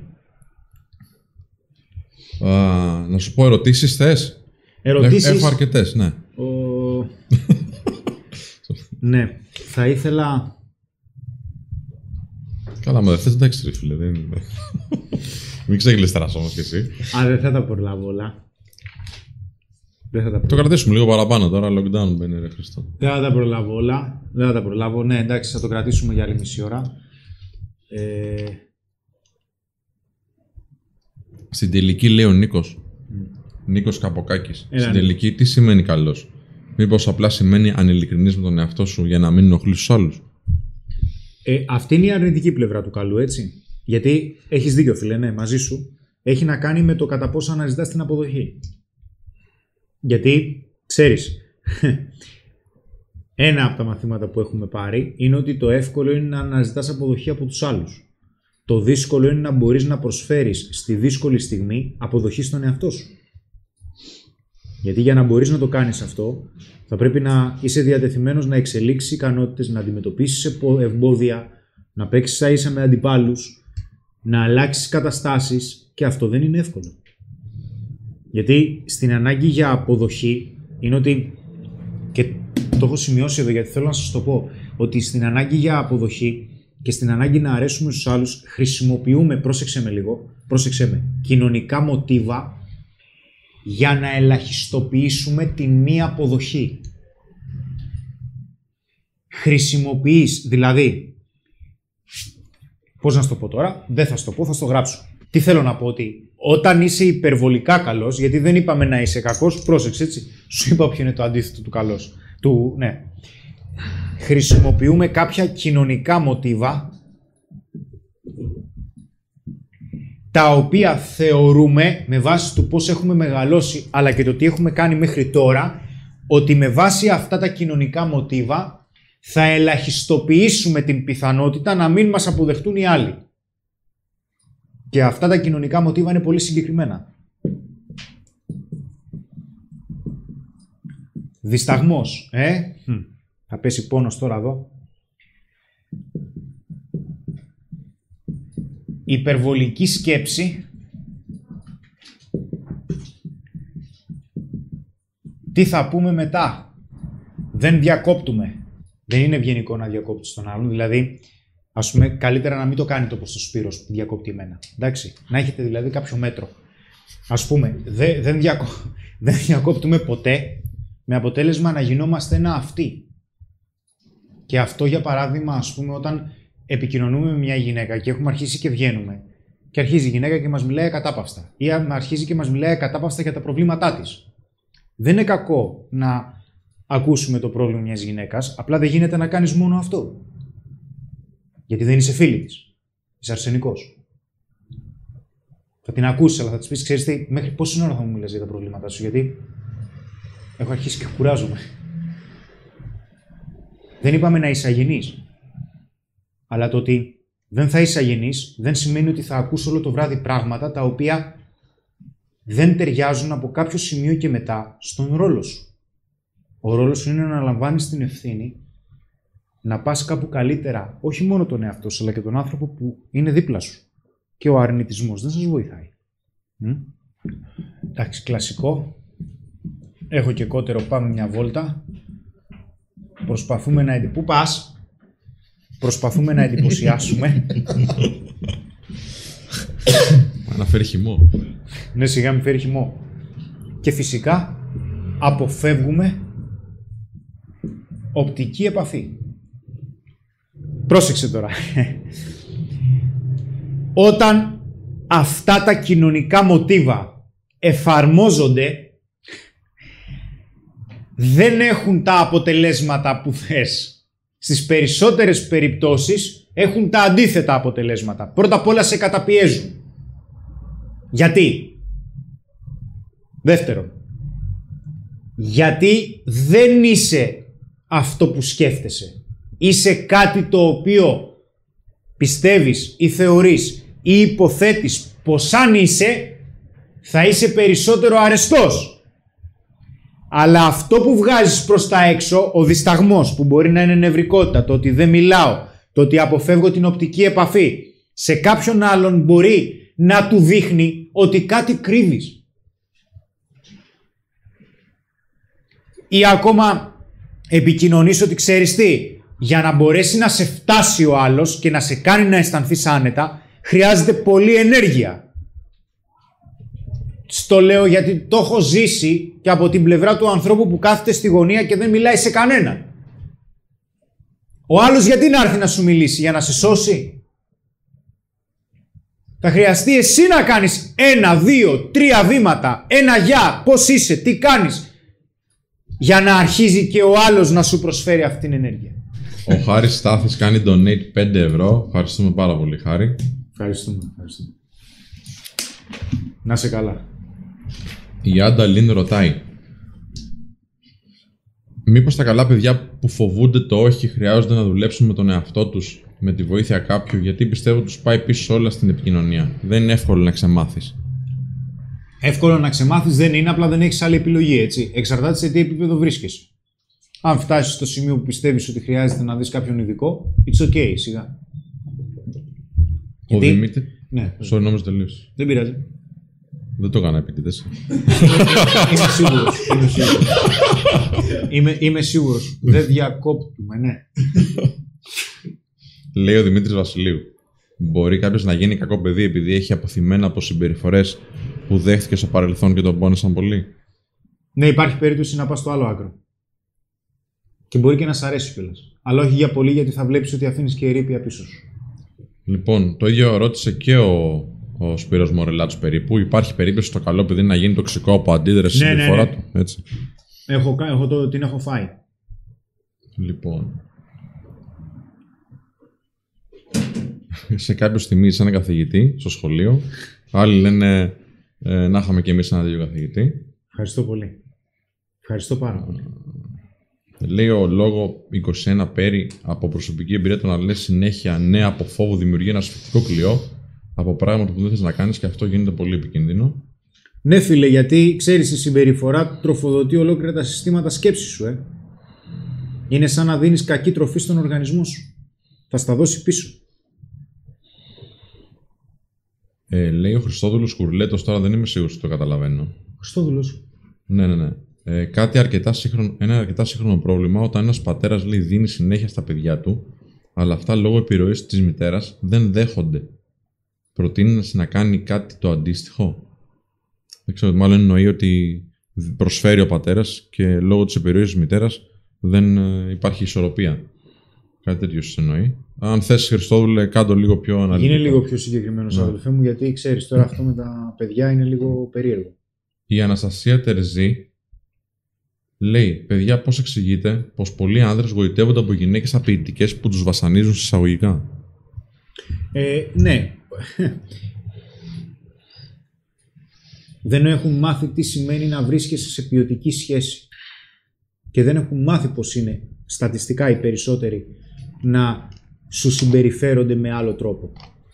Γιατί στο παρελθόν είχα μπλέξει με αρκετές γυναίκες οι οποίες δεν μου συμπεριφερόντουσαν καλά και με είχαν στο φτύσιμο.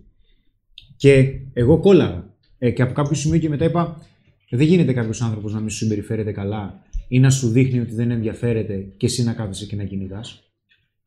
Κατά πάσα πιθανότητα παίρνεις ή αυτό που πιστεύεις ότι σου αξίζει ή παίρνεις αυτό που έχεις συνηθίσει. Καλή ερώτηση.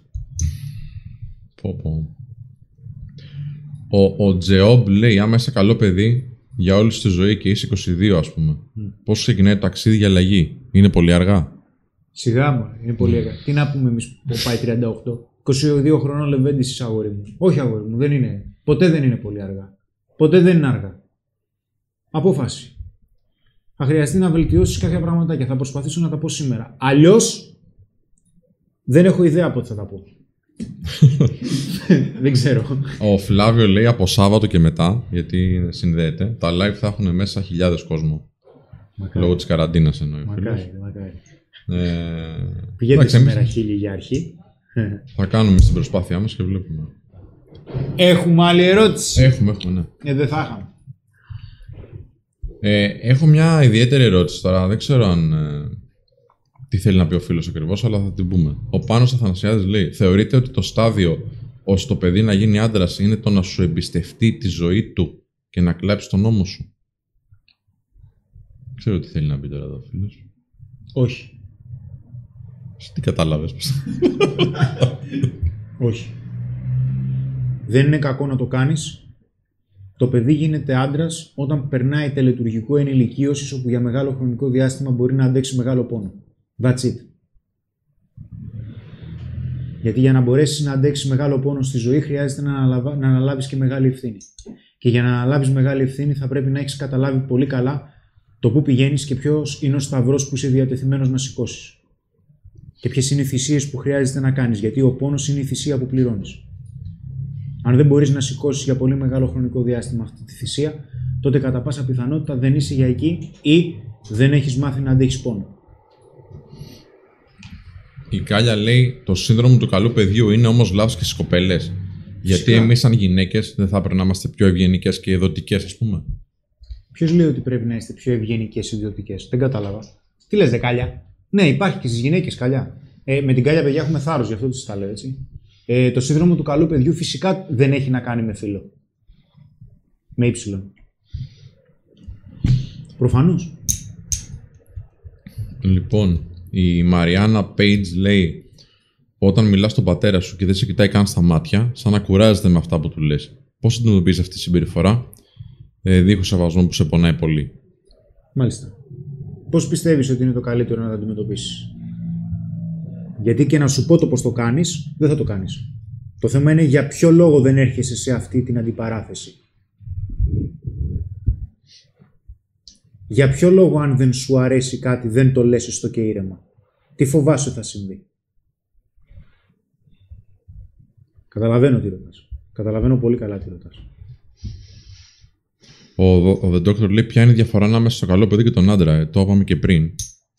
Ναι, Ε. είναι θέμα ανάληψης ευθύνης και ότι πολλές φορές μπορεί να κάνεις και θυσίες τι οποίες δεν θα αρέσουν στους άλλους. Αλλά τους πηγαίνει, τους πηγαίνει και κάπου καλύτερα, έτσι.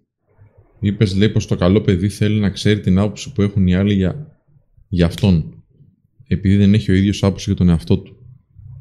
Πώς- Θέλει, θέλει να Οχο, είναι διατεθειμένος να κάνει μέσα σε εισαγωγικά ό,τι χρειάζεται για να εξασφαλίσει ότι η άποψη των άλλων είναι θετική. Και ναι, ένας από τους λόγους που μπορεί να το κάνει γιατί δεν έχει κερδίσει ακόμα την θετική άποψη του εαυτού του για εκείνον. Πιστεύεις ότι αξίζεις; Τι θέλεις τώρα να σου πω; Πιστεύεις ότι αξίζεις; Ωραία. Για ποιο λόγο; Δύσκολες ερωτήσεις, παιδιά, το καταλαβαίνω, ε. Ο Τάσος Βέτσος λέει: Το να είσαι καλό παιδί είναι χειρότερο από το να είσαι καλό παιδί, αλλά να το παίζεις bad boy. Τι, άμα το παίζεις, είσαι χειρότερος και από καλό παιδί. Τι bad boy, δεν υπάρχουν bad boys. Μην τρελαθούμε, παιδιά. Μόλις πήγαμε στους 88.000 subscribers, κάναμε το landmark τώρα, το περάσαμε. Πολύ ωραία. Ε, ευχαριστούμε πάρα πολύ. Ο Σακούρα λέει: Η χειροφοβία, η φοβία να χαρείς είναι ανασφάλεια ή κάποιο τραύμα; Τραύμα. Ε, έχει να κάνει με το ότι πιστεύεις ότι μόλις πας να χαρείς, εκείνη τη στιγμή κάτι θα συμβεί και θα πονέσεις και σφίγγεσαι. Γι' αυτό και θα το δεις αυτό σε πολλούς ανθρώπους οι οποίοι είναι πάρα πολύ νευρικοί και μόλις πάνε να γελάσουν, δηλαδή να χαρούν, τρομερή ερώτηση ρε φίλε, και να χαρούν, κάνουν «χε» και ξανασφίγγονται, γιατί πιστεύουν ότι αν πάνε να χαρούν θα πονέσουν. Αυτά για την ώρα. Respect. Λοιπόν, όπως είδατε εδώ παιδιά αυτά και το λέω, το λέω στις δικές μου σημείωσεις. Τα κοινωνικά μοτίβα προφανώς τα μαθαίνουμε κυρίως από γονείς. Μας μαθαίνουν κανόνες για να είμαστε αρεστοί στους άλλους αλλά και στους ίδιους. Μμ. Λοιπόν, ακόμα ε, όσον αφορά με τα συγκεκριμένα κοινωνικά μοτίβα, τι σου είπα, προσπαθείς να είσαι καλός για να είσαι αρεστός και αποδεκτός χωρίς ρίσκο. Και εδώ είναι πρόβλημα. Γιατί, Γιατί σημαίνει ότι εξερευνείς τον τρόπο με τρόπο που δεν ρισκάρεις την αμφισβήτηση για το αν είσαι αρκετός ή όχι. Δηλαδή, ο κίνδυνος πως υπάρχει περίπτωση να μην είσαι αρκετός, απόρριψη, αρνητική κριτική, μ, σε παραλύει. Με αποτέλεσμα να μην κάνεις τίποτα. Δηλαδή, από το να κάνω κάτι και να σχηματίσει ο άλλος μια αρνητική εικόνα για εμένα, καλύτερα να μην κάνω τίποτα και να περιμένω ό,τι είναι να γίνει. Τουλάχιστον δεν θα έχω εγώ την ευθύνη ότι οδήγησα κάπου τη συζήτηση, σε διαμάχη για παράδειγμα. Μ, Μαριάννα. Όταν λοιπόν αναζητάς την αποδοχή, έχεις συνήθως δύο στόχους. Δύο στόχους. Αποφεύγεις την κριτική. Η κριτική τι σημαίνει; Ότι λες για παράδειγμα σε κάποιον ότι δεν του αρέσει η συμπεριφορά του και εκείνη τη στιγμή σε κατηγορεί πίσω. Αυτό δεν μπορείς να το διαχειριστείς εύκολα. Ή δεν παραδέχεται ή δεν αλλάζει τη συμπεριφορά του. Δεύτερος λόγος, να κερδίσεις θετική αντίληψη από τους άλλους. Οπότε, δύο στόχοι για τους οποίους αναζητάς την αποδοχή. Να αποφύγεις την κριτική και κυρίως να κερδίσεις θετική αντίληψη από τους άλλους. Φυσικά θέλεις να εξασφαλίσεις πως κανείς δεν έχει κάποια αρνητική σκέψη για εσένα. Και αυτό δεν γίνεται, παιδιά. Δεν γίνεται να συμβεί αυτό. Αν, ε, αν πίστευα ότι αν προσπαθούσα όλοι όσοι αυτή τη στιγμή με βλέπετε να έχετε θετική άποψη για εμένα, μάλλον θα ήμουν με ζουλομανδία. Και κυρίως θα ήμουν fake. Κυρίως. Πολύ χειρότερο. Γι' αυτό και στα κοινο- τα κοινωνικά μοτίβα και δισταγμός είπε, αυτά προβάλλουν μια συγκεκριμένη εικόνα.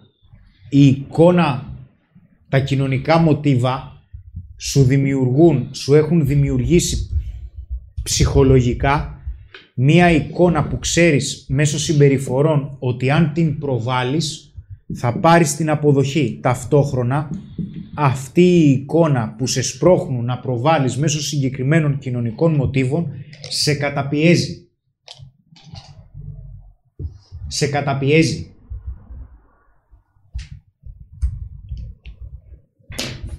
Α, οπότε, πάμε.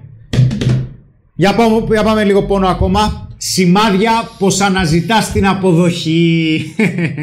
Πάρτα. Αποφεύγεις το όχι, δισταγμός, νευρικότητα. Δεν τελειώνεις εύκολα τις συζητήσεις ή κάποια φιλία ή κάποια επικοινωνία. Ξέρεις τι, δεν μπορώ να μιλήσω τώρα. Βαρέθηκα να σ' ακούω. Μου έχεις κάνει τα αυτιά τούμπανο. Συμφωνείς πάντα σε όλα. Δεν διαφωνείς, φοβάσαι την κριτική, αποφεύγεις να εκνευρίσεις τους άλλους, δεν εκφράζεις επιθυμίες και το τι θέλεις, βάζεις τους άλλους πρώτους που προφανώς αυτό έχει να κάνει με τα κύρια χαρακτηριστικά και κάποια διαφορετικότητα όσον αφορά για ε, αυ- τα χαρακτηριστικά του καλού που ανέφερα στην αρχή του live. Οπότε, αυτά που θα σε, αυτό που θα σε κάνει όμως πιο δυνατό και θα πρέπει να το θυμάσαι είναι να νιώσεις άβολα. αν δεν νιώσεις άβολα, αν δεν αντιμετωπίσεις την πρόκληση να κοντράρεις αυτό που δεν σ' αρέσει, γιατί, γιατί ουσιαστικά το καλός αρχίζει και είναι αρνητικό όταν υποχωρείς. Γιατί το κοινωνικό μοτίβο που σου γράψα στον πίνακα που σε βάζει να προβάλλεις μια εικόνα είναι η εικόνα υποχώρησης. Δεν ρισκάρεις. Όταν δεν ρισκάρεις, μένεις στάσιμος. Όταν πας να μείνεις στάσιμος είναι βήματα προς τα πίσω γιατί κανείς δεν μένει στάσιμος στη ζωή. Ή προς τα πίσω πηγαίνεις ή μπροστά. Αχ, πώς πάμε; Πιάσαμε το χιλιάρικο. Όχι, όχι ακόμα. Είμαστε Αλλά- στα 810 φίλους. Λοιπόν, Dean Μάγκη, ευχαριστούμε πολύ Χρήστο για τις συμβουλές. Να σε καλά.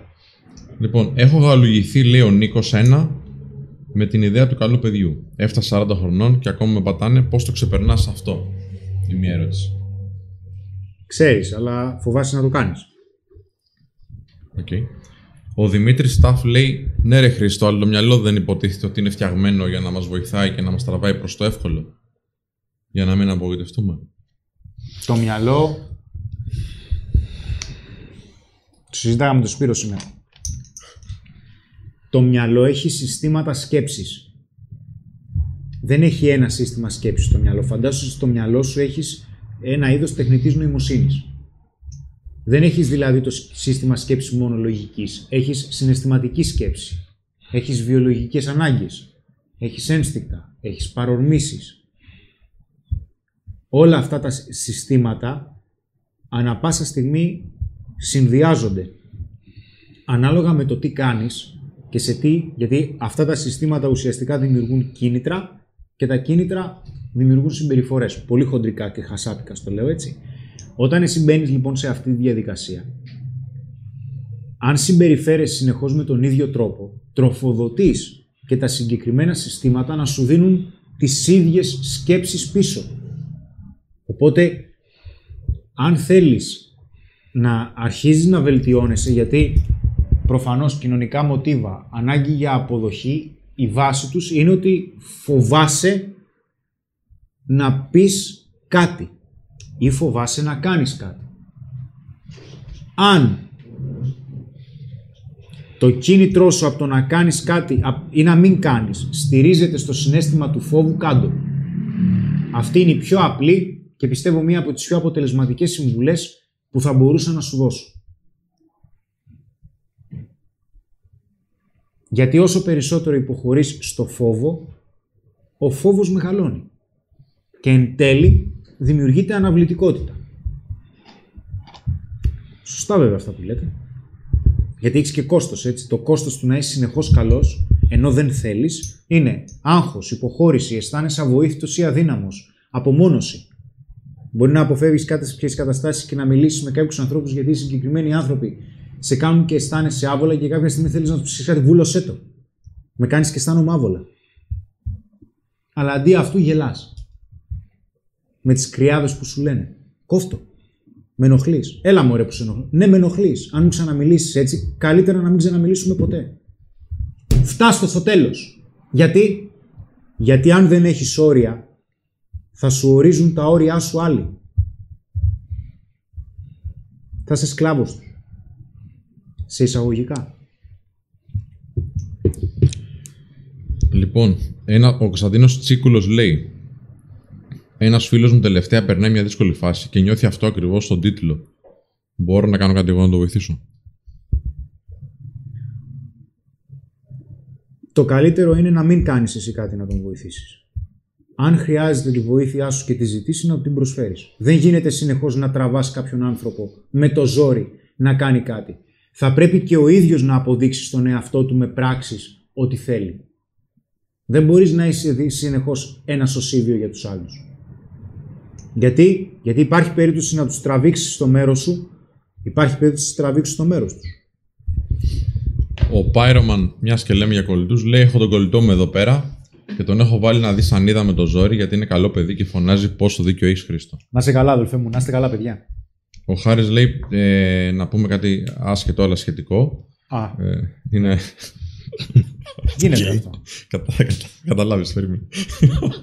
Παιδιά, καλησπέρα. Κάτι άσχετο θα ήθελα να ρωτήσω. Τα δωρεάν σεμινάρια μπορεί να παρακολουθήσει κάποιος που δεν είναι μέλος του Digital Academy; Και αν ναι, υπάρχει κάποια χρέωση; Λοιπόν, να πούμε τώρα αυτό. Στην πλατφόρμα του Digital Academy που έχουμε τα βίντεο σεμινάρια, ε, μπορεί να γραφτεί οποιοδήποτε έχει και δωρεάν συνδρομή. Δηλαδή, μπορείτε να δείτε κάποια βίντεο του Χρήστου, βίντεο σεμινάρια του Χρήστου δωρεάν. Οπότε, θα βάλω εγώ τώρα στο chat ένα link. Άντε πάλι. Να μην το βάλω. Σας φτιάξαμε. Άντε εντάξει. πάλι. Θα βάλω εγώ τώρα στο chat ένα link, παιδιά. Δεν χρειάζεται να είστε μέλη του Digital Academy ε, με πληρωμή. Μπορείτε να δείτε κάποια δωρεάν. Εντάξει, καραντίνα έρχεται για να τα δείτε.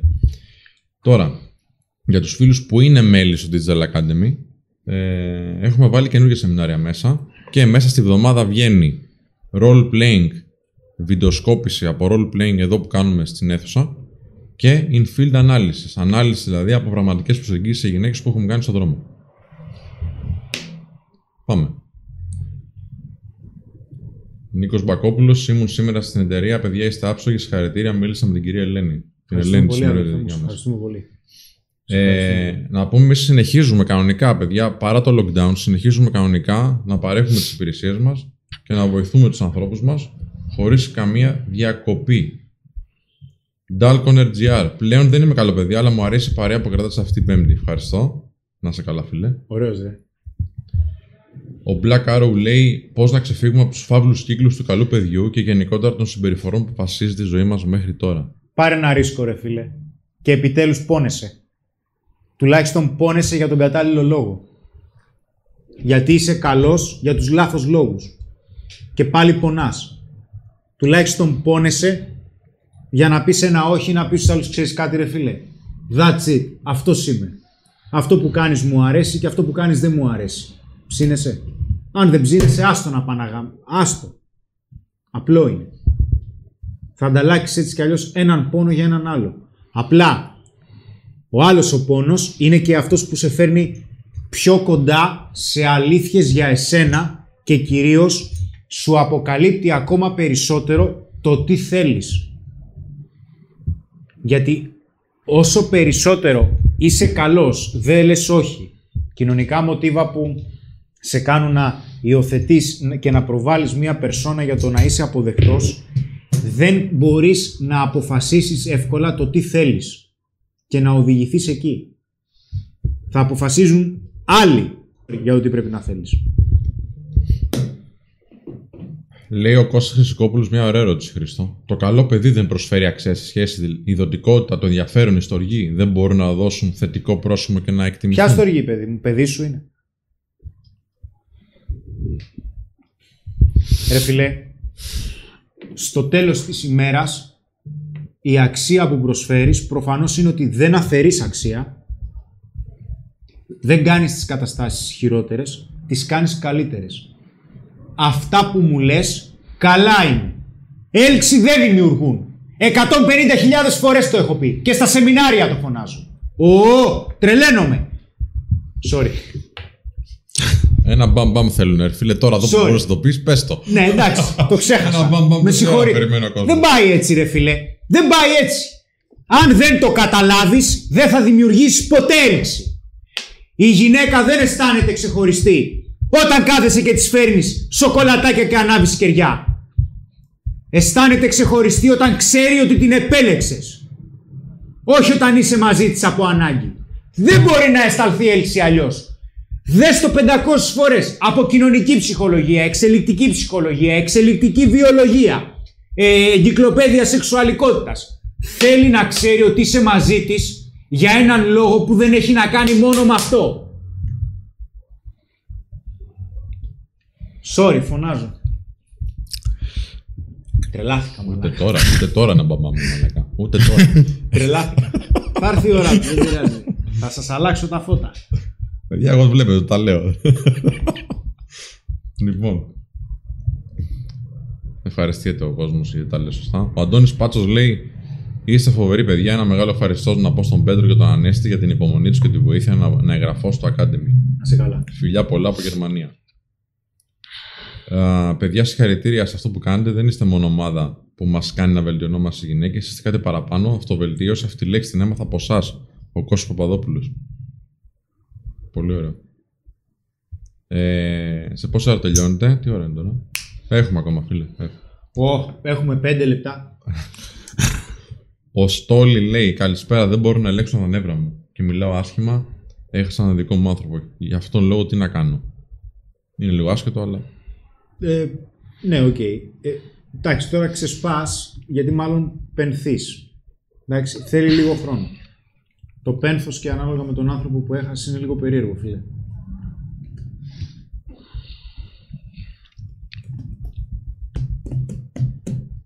Καλή παρέα.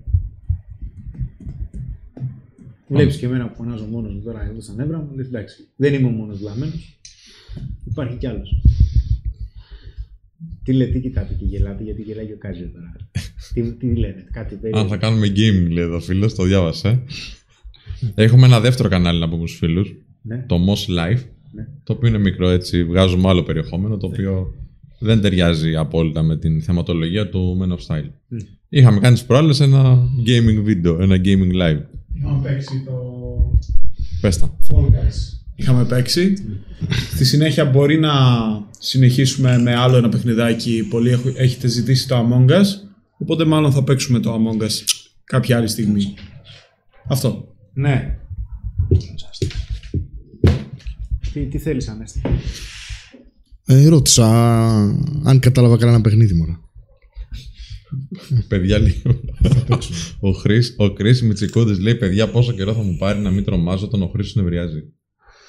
Φιλαράκι, εδώ πέρα το θέμα είναι το απρόβλεπτο γιατί δημιουργεί έλξη. Όχι τα σοκολατάκια και τα κεράκια. Έτσι. Ποια σοκολατάκια εγώ. Δεν υπάρχουν αυτά τα πράγματα. Παιδιά, σας παρακαλώ, ξέρω τι λέω. Δεν σας λέω παπάριε, ανεξάρτητα αν φωνάζουν και αν τα λέω λαϊκά. Ο ρομαντισμός είναι ψευδεσιακό όνειρο ενός παιδιού. Έχει να κάνει με ανθρώπους οι οποίοι είναι σε νεαρή ηλικία και συνήθως είναι μια γλυκιά διαδικασία που οδηγεί στην αναπαραγωγή. Δεν έχει καμιά σχέση με την πραγματικότητα. Καμία σχέση. Τι νομίζεις ότι θα βαράς κιθάρες και τραγούδια και θα λες ποίηματα και ξαφνικά η γυναίκα θα γίνεται μουσκεμά. Δεν παίζουν αυτά. Δεν παίζουν αυτά. Αυτοσεβασμός και ανεξαρτησία. Αν δεν μπορείς να πεις όχι, είσαι δούλος. Μην λέω τα ίδια και τα ίδια. Μπαμ μπαμ! Ε! Πουστή, δεν το περιμένατε. Τρελά. λοιπόν, Ανέστη, θέλω να μου πεις τι σκεφτόσουν Ναι. όταν κουρεύτηκες. εμένα. Εντάξει, θα, θα μπορούσε να το πει και μόνος του όμως, του δίνεις την απάντηση. Την καραντίνα σκεφτόμουν. Γιατί ρε φίλε. Ε, τα είχα ξυρίσει την καραντίνα και λέω έρχεται καραντίνα, θα τα ξαναξυρίσω. Α, Αυτό. ναι, οκ. Προετοιμάστηκα ψυχολογικά, κάπως έτσι το είδα. Ναι, οκ. Ω, μαζί σου. Καλά, έχω πάρει τηλέφωνα από κομμωτές τώρα δικούς μου. Μη φύγετε και πού θα είστε για να τηλεφωνηθούμε και τέτοια. Δεν είμαι να τα ξανακουρεύω μόνος μου. Τι ήταν αυτό, ρε μαλάκα. Εν τω μεταξύ, ε, εν τω μεταξύ, κατά τη διάρκεια της καραντίνας, που στον Α έδωσα συνέντευξη. Και ήμουν έτσι. Ήμουνα σαν τον Κόκου. Από τον Dragon Ball. ναι, ναι, ναι. ναι. Έκα- Βλέπω τη συνέντευξη. Χα- Χάλια, ρε. Εντάξει, λέω, μαλάκα, πόσο θάρρος χρειάζεται για να βγεις έτσι; Τόσο. Λοιπόν, ναι. Έλα. Έχετε ξεφτυλίσει. ρε. Λοιπόν, ναι, παιδιά. Ε, το θέμα ποιο είναι ότι το έλεγα και στο προηγούμενο live και το λέω συνέχεια. Για να μπορείς να είσαι κατ' επιλογή καλός, θα πρέπει να ξέρεις ότι μπορείς να γίνεις και κακός. Θα πρέπει να ξέρεις τις συνέπειες και της καλής και της κακής συμπεριφοράς. Κακή συμπεριφοράς, ξαναλέω, δεν μιλάμε για ασέβεια, προσβλητικότητα ή οποιαδήποτε μορφή βίας. Μην τα συζητάμε τώρα αυτά τα πράγματα. Αν αρχίζεις, ας πούμε, κάποιος δεν σου κάνει κάτι και αρχίζεις και τον βρίζεις, σκάς εσύ, δεν, δεν βγαίνει άκρη. Ενώ μπορείς να μιλήσεις πολύ πιο ωραία. Τι λένε, τι λένε. Τι λένε. Δώσε και άλλους πυροβολισμούς, λέει ο Λάμπρος Λιρίτς- Λιρίτσης. Α, λέει ο- η Νατάσα Καρά, λέει, βλέπω σχόλια συνέχεια καλός ίσον δηλός. Σταμάτησα να είμαι πλέον καλό παιδί, γιατί καλό δεν είδα κτλ. Όταν είσαι ειλικρινής και συζητάς, ο άλλος το εκτιμάει. Εν αντίθεση, αποτέλεσμα το πρόβλημα είναι του άλλου. Σε, σε άλλο αποτέλεσμα, μάλλον το πρόβλημα είναι του άλλου, λέει. Μμμ. Αυτό είναι ένα σχόλιο έτσι. Όταν είσαι ειλικρινής, ο άλλος βλέπει αξία. Ναι. Γιατί όταν είσαι ειλικρινής προβάλλεις ότι ξέρω τι θέλω και ότι ξέρω τι δεν θέλω. Αρχίζει και σε βλέπει αλλιώς. Αρχίζει και σε βλέπει αλλιώς. Προσέχτε. Δεν είπαμε να είσαι κακός. Όταν είσαι καλός, επειδή φοβάσαι να είσαι κάτι άλλο και δεν μπορείς να πεις όχι, εκείνη τη στιγμή είσαι αδύναμος. Είσαι αδύναμος για τον εαυτό σου. Γιατί δεν στηρίζεσαι στον εαυτό σου και δεν αναλαμβάνεις μία ευθύνη για να ξεκαθαρίσεις εν τέλει τι, στο, τι θέλεις. Γι' αυτό και είναι τόσο δύσκολη η ειλικρίνεια, έτσι. Γιατί, γιατί η ειλικρίνεια θα μας φέρει με κάποιες αλήθειες. Γιατί προφανώς υπάρχει περίπτωση να φοβάσαι να φέρεις μία κατάσταση εκεί που πρέπει να φτάσει. Δηλαδή αν κάποιος άνθρωπος βλέπεις ότι δεν εκτιμάει, βλέπεις ότι ε, δεν σε σέβεται, ίσως δεν θέλεις να πεις κάποιες αλήθειες γιατί μάλλον θα πάρει τον μπούλο από τη ζωή σου.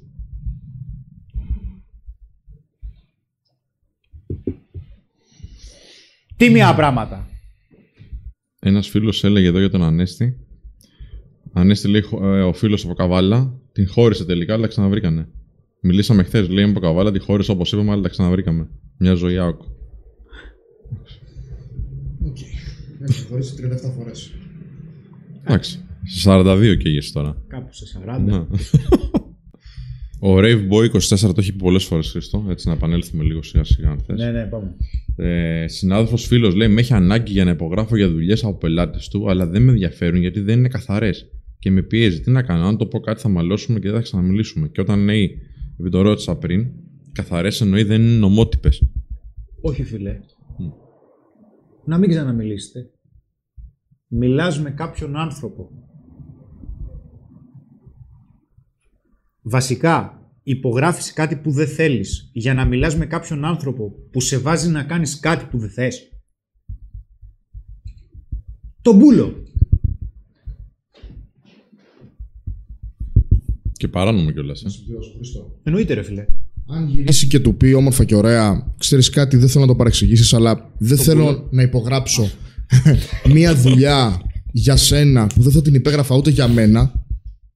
Μην το πάρεις στραβά. Αν ο άλλος παρεξηγηθεί και φύγει, δεν, δεν αξίζει να υπάρχει Ναι, ρε στη ζωή φίλε, βέβαια, βέβαια. Δεν Δεν είμαι θα άμα έπρεπε να το πλακωθούν. πάρεις στραβά. Ναι, ναι, ναι, ωραίος. Ωραίος, συμφωνώ, ναι, ναι.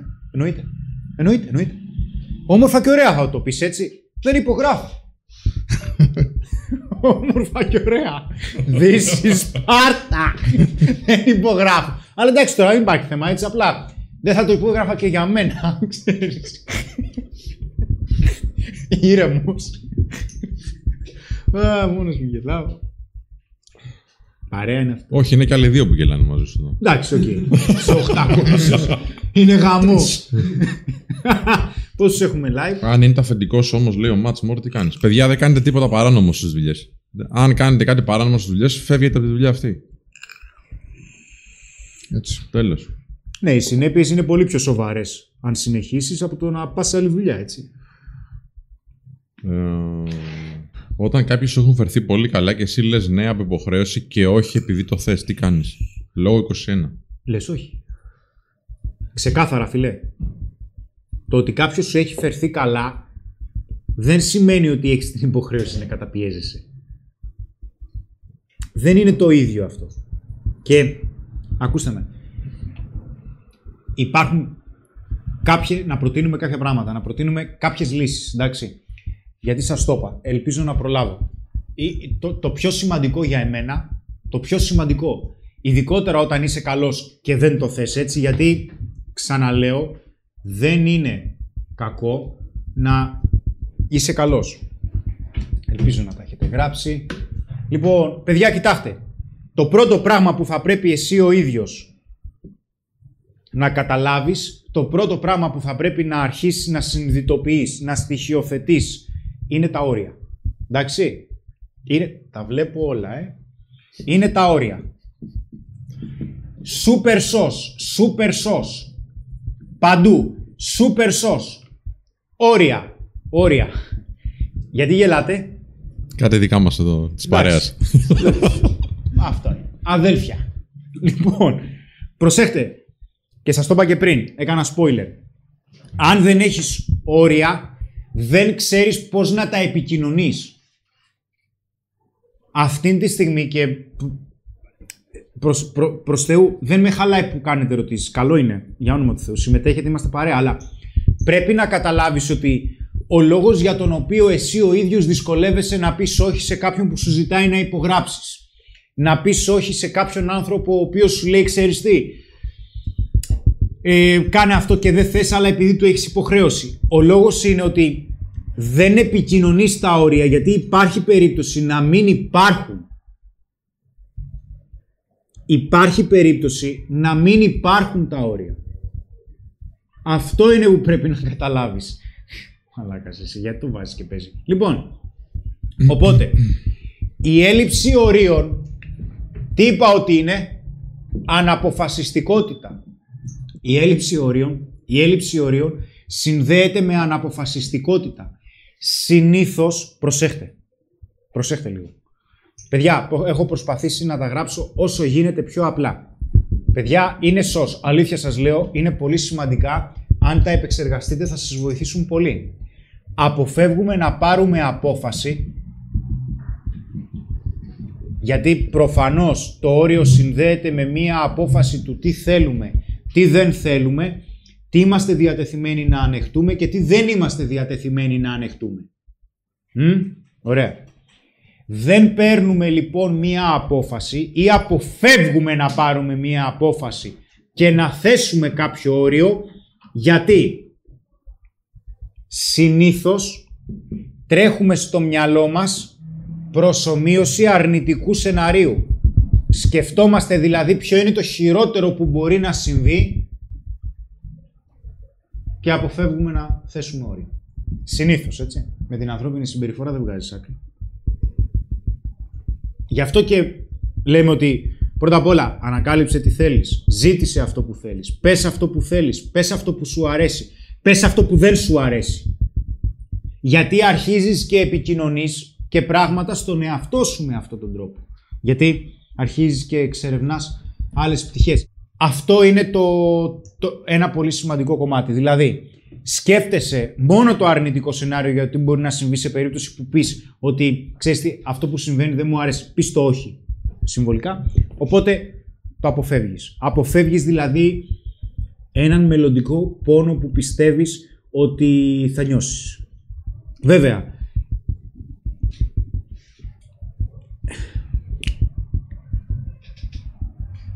και κάτι άλλο είναι ότι, πώς λέμε, το τέλος της αθωότητας είναι το τέλος της ανοχής. Υπάρχει πολύ μεγάλη πιθανότητα, παιδιά, να ανέχεστε πράγματα γιατί μπορεί να σημαίνει, στο, να σημαίνει ότι αν σταματήσετε να τα ανέχεστε, υπάρχει και περίπτωση να χρειαστεί να κάνετε και μια σοβαρή αλλαγή στη ζωή σας που φοβάστε. Συνήθως, συνήθως, έχει να κάνει με μία μορφή ανεξαρτησίας να ανεξαρτητοποιηθείτε από ένα άτομο ή από μία κατάσταση. Και προφανώς ο λόγος που δεν μπαίνουμε σε αυτή τη φάση είναι γιατί δεν είμαστε έτοιμοι για αυτήν την αλλαγή για τον οποιονδήποτε λόγο. Τι λένε τα παιδιά; Λέει ο Πάνος Αθανασιάδης, πόσο εύκολο θεωρείς ότι πρέπει να αποδεχτούμε την έννοια του θανάτου. Στο ρωτάω γιατί είμαι δικαιωμένο γιατρός και συνοποιώ ότι όλα αλλάζουν ανά πάση στιγμή. Είναι λίγο εκτός, αλλά εντάξει. Για να μπορέσεις να συνειδητοποιήσεις την έννοια του θανάτου από θέμα υπαρξισμού, θα πρέπει να καταλάβεις και ποιο είναι το νόημα της ζωής σου.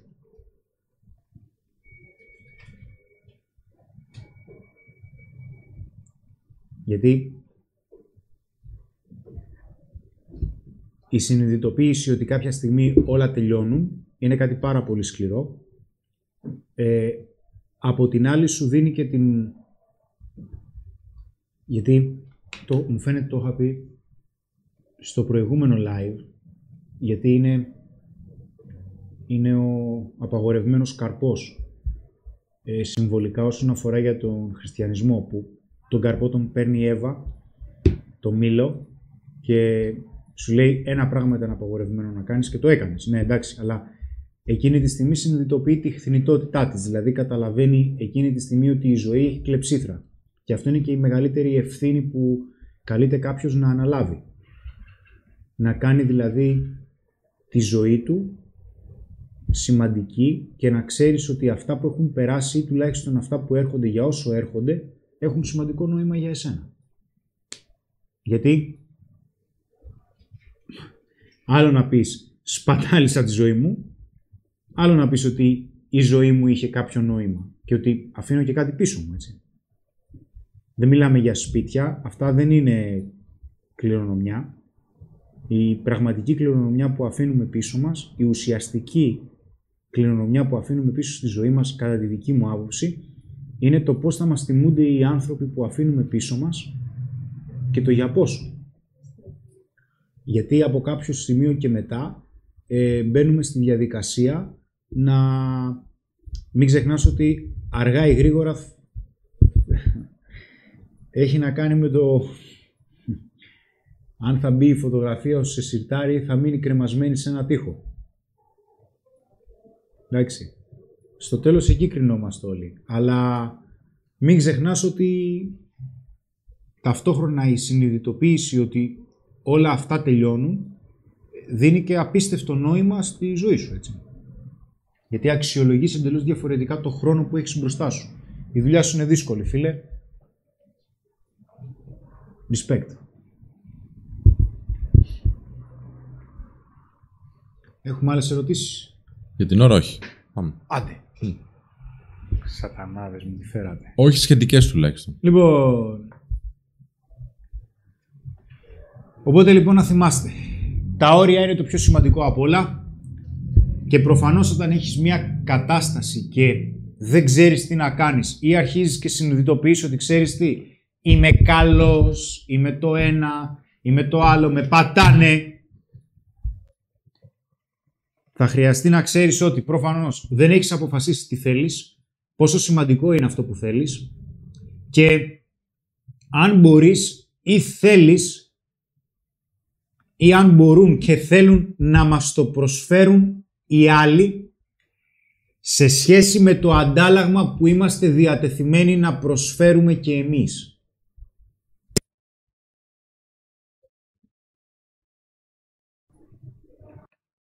Τα πάντα στη ζωή και στις σχέσεις είναι μία ανταλλαγή. Τα πάντα έχουν μία ανταλλακτική αξία. Όσο γενναιόδωρος κι αν είσαι, όσο και αν έχεις να προσφέρεις, από κάποιο σημείο και μετά θα πεις «Ναι, οκ, εγώ προσφέρω, αλλά δεν παίρνω. Μήπως είμαι μαλάκας» Αλλάζει η φάση. Οπότε είναι σημαντικό να καταλάβεις ότι ναι, εγώ θέλω κάτι και γιατί στο είπα αυτό και θα το επαναλάβω. Χρειάζεται να αποφασίσεις τι θέλεις. Προφανώς πόσο το θέλεις, αλλά και αν μπορούν οι άλλοι ή θέλουν να μας προσφέρουν αυτό που θέλουμε σε σχέση με το αντάλλαγμα που είμαστε διατεθειμένοι να προσφέρουμε. Γιατί υπάρχει περίπτωση να θέλει κάποιος κάτι και να θέλει γη και είδωρ. Είσαι διατεθειμένος να το προσφέρεις. Και αν ναι, γιατί;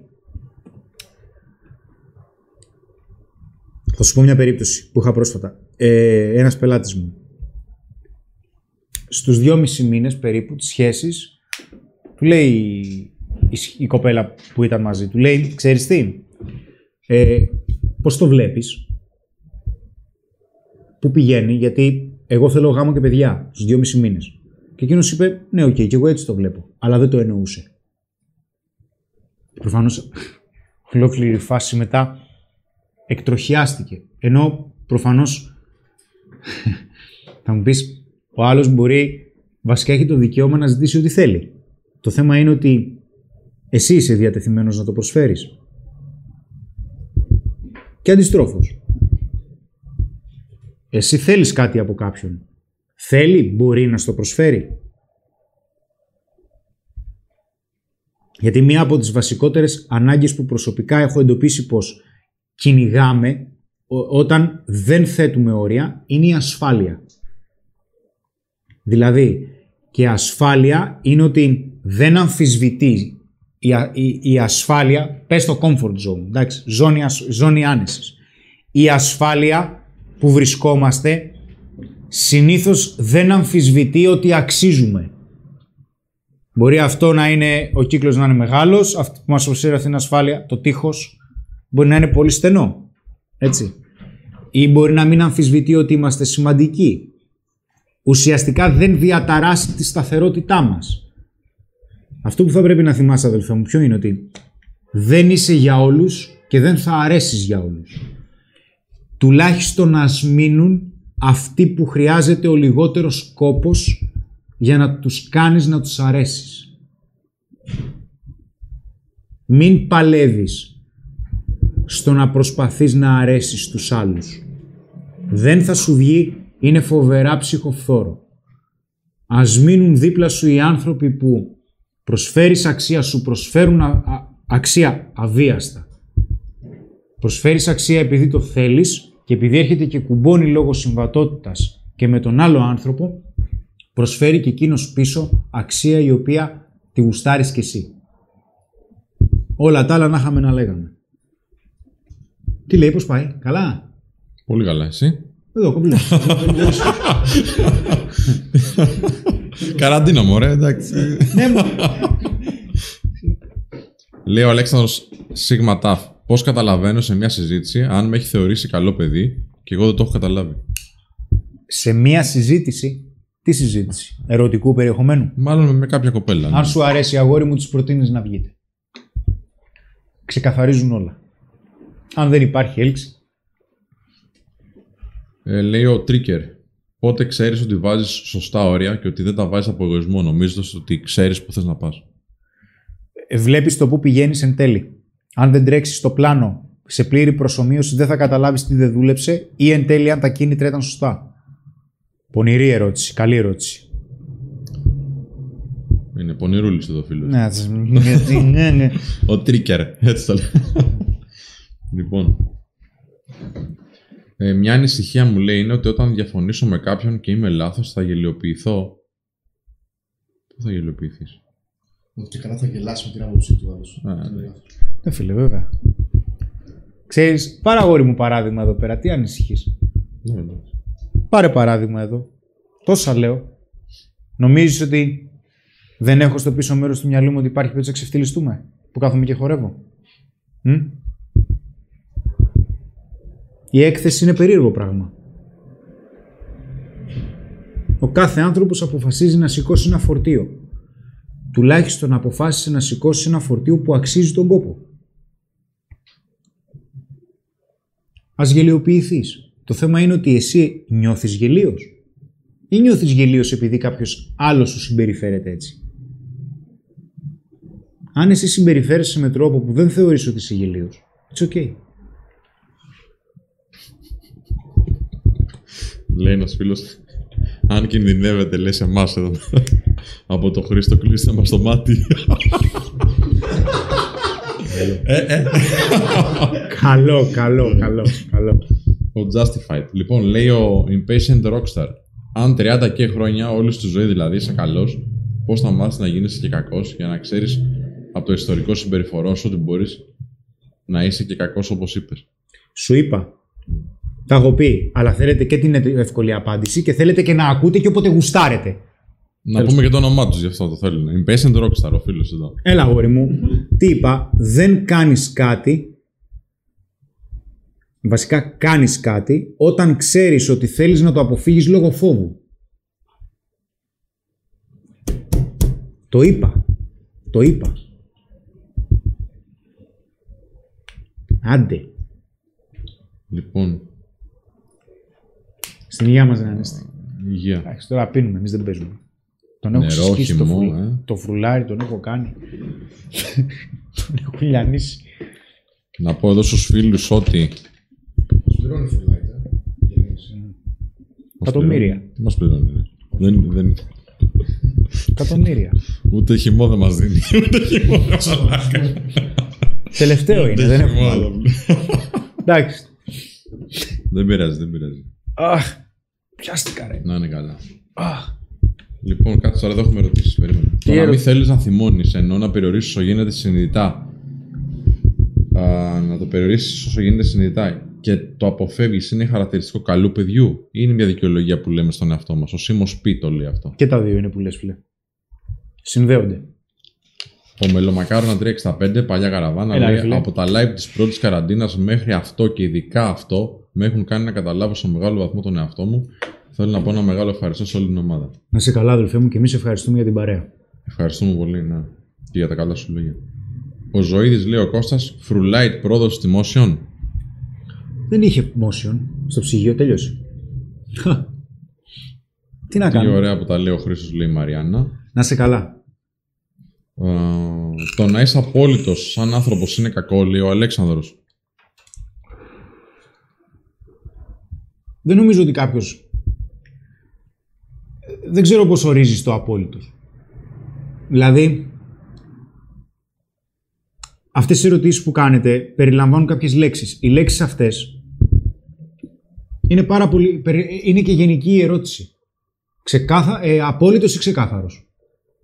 Γιατί πολλοί άνθρωποι στην καθημερινότητά μου μου λένε, ξέρεις τι, είσαι απόλυτος. Λέω και δεν είμαι απόλυτος. Ξέρω απόλυτα τι θέλω. Είμαι fucking yes or no. Δεν είμαι γκρίζα ζώνη. Είναι απλό. Δηλαδή, μη με στείνεις. Θα σε πάρει ο διάολος. Δεν θέλω να ξανακανονίσουμε να βγούμε αν ξέρω ότι στήνεις ή αργείς. Γιατί είσαι απόλυτος. Ναι ρε παιδί μου είμαι. Δεν το αντέχω. Τι να κάνουμε τώρα; Δεν το αντέχω. Θες. Οκ. Δεν θες. Μη στήνεις. Και το δεκάλεπτο και το τέταρτο μου ανάβει τα λαμπάκια. Θα τσακωθούμε. Μα αφού με ξέρω. Τι να κάνουμε τώρα; Να κάθομαι δηλαδή να κάνω διαλογισμό. Για ποιο λόγο; Για να κάτσω να καταργήσω το αυτονόητο. Να διαπραγματευτώ τι; Ότι κανονίσαμε μια ώρα και αργείς και κάθεσαι να μου πεις ότι αυτό είναι φυσιολογικό και ότι δεν είναι φυσιολογικό να έρθεις στην ώρα που συνεννοηθήκαμε. Με ξεπερνάει. Sorry. Η δική σου η λογική, που για μένα δεν είναι, είναι αντίθετη με τη δική μου. Δεν τα βρίσκουμε ρε παιδί μου. Δεν τα βρίσκουμε. Υπάρχουν κάποια πράγματα τα οποία δεν μπορώ να ανεχτώ. Είναι, είμαι απόλυτος. Ποιος σχέστηκε τώρα; Ποιος σχέστηκε; Ξέρω τι θέλω. Εσύ ξέρεις τι θες. Αφού ξέρεις τι θέλεις. Όταν κανονίσαμε να έρθεις 8 η ώρα. Γιατί ήρθες 8 και 4. Μαλάκα τρελαίνομαι μόνος μου. Εντάξει, μα είναι. Λαμένος ρε. Μα τρελαίνομαι. Έχω αυτές τις συζητήσεις με κάποιους ανθρώπους κάποιες φορές Που αργούν. και μου, μου ανεβάζουν τα λαμπάκια. Και λέω μαλάκα τι πάω να συζητήσω τώρα; Έχει το ε, ακατάστατος. Ρε φίλε, γιατί, για ποιο λόγο είσαι ακατάστατος; Γιατί τα έχεις στα σκάτα όλα απλωμένα. Ναι, έχεις δίκιο. Και τα ξαναφύνει. Γιατί μου είπες ότι έχω δίκιο; Γιατί με κοροϊδεύεις; Πες μου φιλαράκι, ακού να δεις. Εμένα μου αρέσει να τα έχω όλα μπουρ... οίκο ανοχής. Να σου πω, οκ φίλε, OK. OK. No problem. Έλα να το συζητήσουμε. Βλέπεις το αγγλικό, ε, άντε. Βλέπεις ότι αυτό, εσύ είσαι έτσι, εντάξει, εγώ είμαι έτσι. Θέλεις να το συζητήσουμε διαφορετικά, να δούμε πώς μπορούμε να βρούμε μια μέση λύση. Απλά μη με κοροϊδεύεις. Μη μου λες ότι αυτό που, έχω, αυτό που λέω είναι σωστό, είναι δίκαιο και μετά κάνεις πάλι το δικό σου. Τρελαίνομαι. Μου λέει είσαι απόλυτος. Εγώ είμαι απόλυτο. Εσύ δεν ξέρεις τι θες. Εγώ ξέρω τι θέλω. Είσαι διατεθειμένος να το δεχτείς, ελευθερή μου. Μην το δεχτείς. Μην το δεχτείς. Μου λέει κάποιος, ρε φιλέ, μου ακυρώνει το πρώτο ραντεβού η κοπέλα. Θα ήθελα να ξανακάνω άλλη μια προσπάθεια. Πότε στο ακύρωσε, Μία ώρα πριν. Να μην ξανακάνεις προσπάθεια. Γιατί, γιατί δεν έχεις κριτήρια. Είσαι απελπισμένος. Είναι δυνατόν. Θα κανονίσουμε να βγούμε εμείς οι δύο και θα στα ακυρώσω με ένα κολομήνυμα του κόλου μία ώρα πριν. Είναι ξεφτιλίκι. Δεν υπολογίζω την αξία σου. Όποιος δεν υπολογίζει την αξία μου, θα υπολογίσει την απουσία μου. Είναι ξεκάθαρα πράγματα. Πω πω φωνάζω ρε φίλε. Θα βραχνιάσω αύριο. Ω, πω. Με καντιλιάζουνε τι λένε, καλά είναι. Έτσι πιστεύω ρε παιδιά. Έτσι πιστεύω. Τουλάχιστον ξέρω ότι σας λέω την αλήθεια μου. Δεν- Δεν πουλάω κάτι. Την αλήθεια μου. Αυτή είναι η δική μου αλήθεια. Και τα έχω καλά με αυτό. Θεωρώ παραλογισμό να κανονίσουμε μία ώρα και να με στήσεις ένα τέταρτο και δεν θα με ενημερώσεις κιόλας. Θα σε πάρω. Εντάξει, θα μου πεις δεν θα γίνει μια φορά, μπορεί να τύχει. Ναι, ρε παιδιά, εντάξει, θα τύχει. Και σε μένα μπορεί να τύχει. Που δεν τυχαίνει. Ποτέ δεν, δεν αργώ, ρε, μα. Ποτέ. Δεν στείνω ποτέ. Ποτέ. Αυτό που συζητάω είναι να συμπεριφερθείς έτσι όπως συμφωνήσαμε, αλλά και με παράδειγμα εμένα. Δεν σου λέω μη με στείνεις να σε στείνω εγώ. Εντάξει, μετά είμαι σχιζοφρένεια. Απλά πράγματα. Είναι πολύ απλά τα πράγματα. Αλλά δεν θέλουμε να αλλάξουμε, φίλε. Δεν θέλεις να αλλάξεις. Δεν θέλεις να αισθανθείς άβολα. Θέλεις να αποφύγεις την προστριβή. Θέλεις να αποφύγεις την απόρριψη. Όχι μόνο την απόρριψη που θα βιώσεις εσύ, αλλά και την απόρριψη που θα δώσεις εσύ. Φοβάμαι μη με απορρίψει. Απέρριψε την εσύ. Τι φοβάσαι. Δεν κατάλαβα. Η ζωή σου από τι εξαρτάται εν τέλει. στο τέλος της ημέρας εξαρτάται από την άποψη που έχεις εσύ για τον εαυτό σου και προφανώς οι σημαντικοί άνθρωποι για εσένα. Θα μιλάω τώρα εγώ συνέχεια, αλλά εντάξει. Έχεις δίκιο αυτό Τρελαίνομαι. Καταλάβω. Εγώ, εδώ πέρα- εγώ έρχομαι και νωρίτερα για να μην αργήσω. Έτσι είναι συνήθως. Πας νωρίτερα για να αργήσεις. Sorry, ρε φίλε. Συμφωνώ ρε φίλε, ναι, συμφωνώ. Συμφωνώ. Λέμε μία ώρα. Τι τι λέμε; Ή μιλάμε ή χέζουμε. Είναι τόσο απλό για μένα. Ανεξαρτήτου όλων έτσι γιατί πιστεύω ότι ναι μεν υπάρχει. Προφανώς αναφέρουμε την επιστήμη. Σας μιλάω πάρα πολλές φορές για ψυχολογία, για ανθρώπινη συμπεριφορά, νευροψυχολογία. Καταλαβαίνω. Τα πιο δύσκολα πράγματα είναι και τα πιο απλά. Απλά δεν υπάρχει περίπτωση, αν δεν ξέρεις τι θέλεις, να γίνει κάτι. Πρέπει να ξέρεις τι θες. Οι περισσότεροι δεν αποφασίζουν τι θέλουν. Δεν αναλαμβάνουν την ευθύνη να εξερευνήσουν αν αυτό που θέλουν τους ταιριάζει. Αφήνουν την ευθύνη σε κάποιον άλλο. Γι' αυτό δεν γίνεται το πρώτο βήμα, γι' αυτό δεν τοποθετούνται όρια. Και θα σε χρεώσει αυτό. Γιατί το ξέρεις ήδη. Μπορεί κάποιοι να μην έχετε γνώση. Μπορεί κάποιοι να είστε βολεψάκιδες. Μπορεί κάποιοι να είστε οτιδήποτε. Χαζοί δεν είστε. Κανένας σας δεν είναι χαζός. Κανένας. Ξέρετε πολύ καλά τι συμβαίνει και ξέρετε πολύ καλά πώς χρεώνει. Αλλά τι λες. Άστο ρε παιδί μου, κάτι μπορεί να γίνει. Ναι φίλε, κάτι μπορεί να γίνει. Ξέρεις τι, μπορεί η ζωή σου να γίνει καλύτερη. Οχ. Λύσαξα. Α. Τι λένε οι φίλοι, η παρεάρα τι λέει; Θυμήθηκαν τα live του Απριλίου, flashback λένε οι φίλοι, που τα αρπέρνε και την γη. Νομίζουν ότι είσαι οξύθυμος, ρε φίλε. Δεν μπορώ να καταλάβω γιατί. Εγώ. Πλάκα. Τι λες τώρα; Shaolin Master. Είστε στα καλά σας. Εγώ ξύθιμος. ρε. Εγώ. Ε, νευριάζω. Τρελαίνομαι βασικά. Βασικά ρε παιδιά, στη ζωή μου έχω ανεχτεί τρελές μαλακίες. Τρελές. Και κάποια στιγμή μάλλον το σκατόμετρο από τη βο- βοθρίλα που έφαγα είπε ότι ξέρεις τι φίλε, τέλος, μην ανέχεσαι μαλακίες. Αν κάτι δεν σου κάθεται, μην το ανέχεσαι και να είσαι προετοιμασμένος και για το χειρότερο σενάριο. Αν φύγει, έφυγε. Αν φύγει, έφυγε. Αν είναι κάποιος και φύγει επειδή πεις ένα όχι ή σταματήσεις να ανέχεσαι μια συμπεριφορά που δεν σου αρέσει, δεν ήταν ποτέ εκεί. Αλλά αν φοβάσαι να μείνεις μόνος σου, γιατί εσύ ο ίδιος δεν έχεις παλέψει, δεν έχεις δουλέψει, να χτίσεις μια ζωή την οποία τη γουστάρεις με σωστά θεμέλια, θα εξαρτάσεις συνεχώς από την παρουσία άλλων. Και καλή τύχη σε αυτό. Καλή τύχη. Θα μου πεις γιατί, εσύ δεν εξαρτάσαι από άλλους. Φυσικά και εξαρτάμε από άλλους. Στο επαγγελματικό κομμάτι δεν εξαρτάμε από άλλους. Δεν εξαρτάμε. Δεν εξαρτάμε από το Ανέστη που είναι πωλήσει. Δεν εξαρτάμε από το Σπύρο που είναι management, marketing. Μέχρι κάποιο σημείο δεν εξαρτάμε από τον Κάζιο. Προφανώς. Προφανώς. Αλλά τουλάχιστον υπάρχει και ένα μέτρο, υπάρχει και ένα κομμάτι εμπιστοσύνης. Με λέω ότι ξέρεις τι, ναι, οκ, η άποψή τους μετράει. Προφανώς. Έχουν μπει φίλοι από το κανάλι του Παναγιώτη Μίλα, ήρθαν απευθείας. Ευχαριστούμε πολύ που είστε εδώ. Ευχαριστούμε πολύ, σας ευχαριστούμε. Φιλιά και στη Φανή και στον Παναγιώτη. Άρε Παναγιώτη. Είσαι ωραίος. Έκανε μια μεγάλη αλλαγή ο Παναγιώτης στον νόμο από ό,τι διάβασα. Κατακατάφερε, ας πούμε, με την. ε, Νομίζω με τον Βορύδη κάτι είχε. Ναι.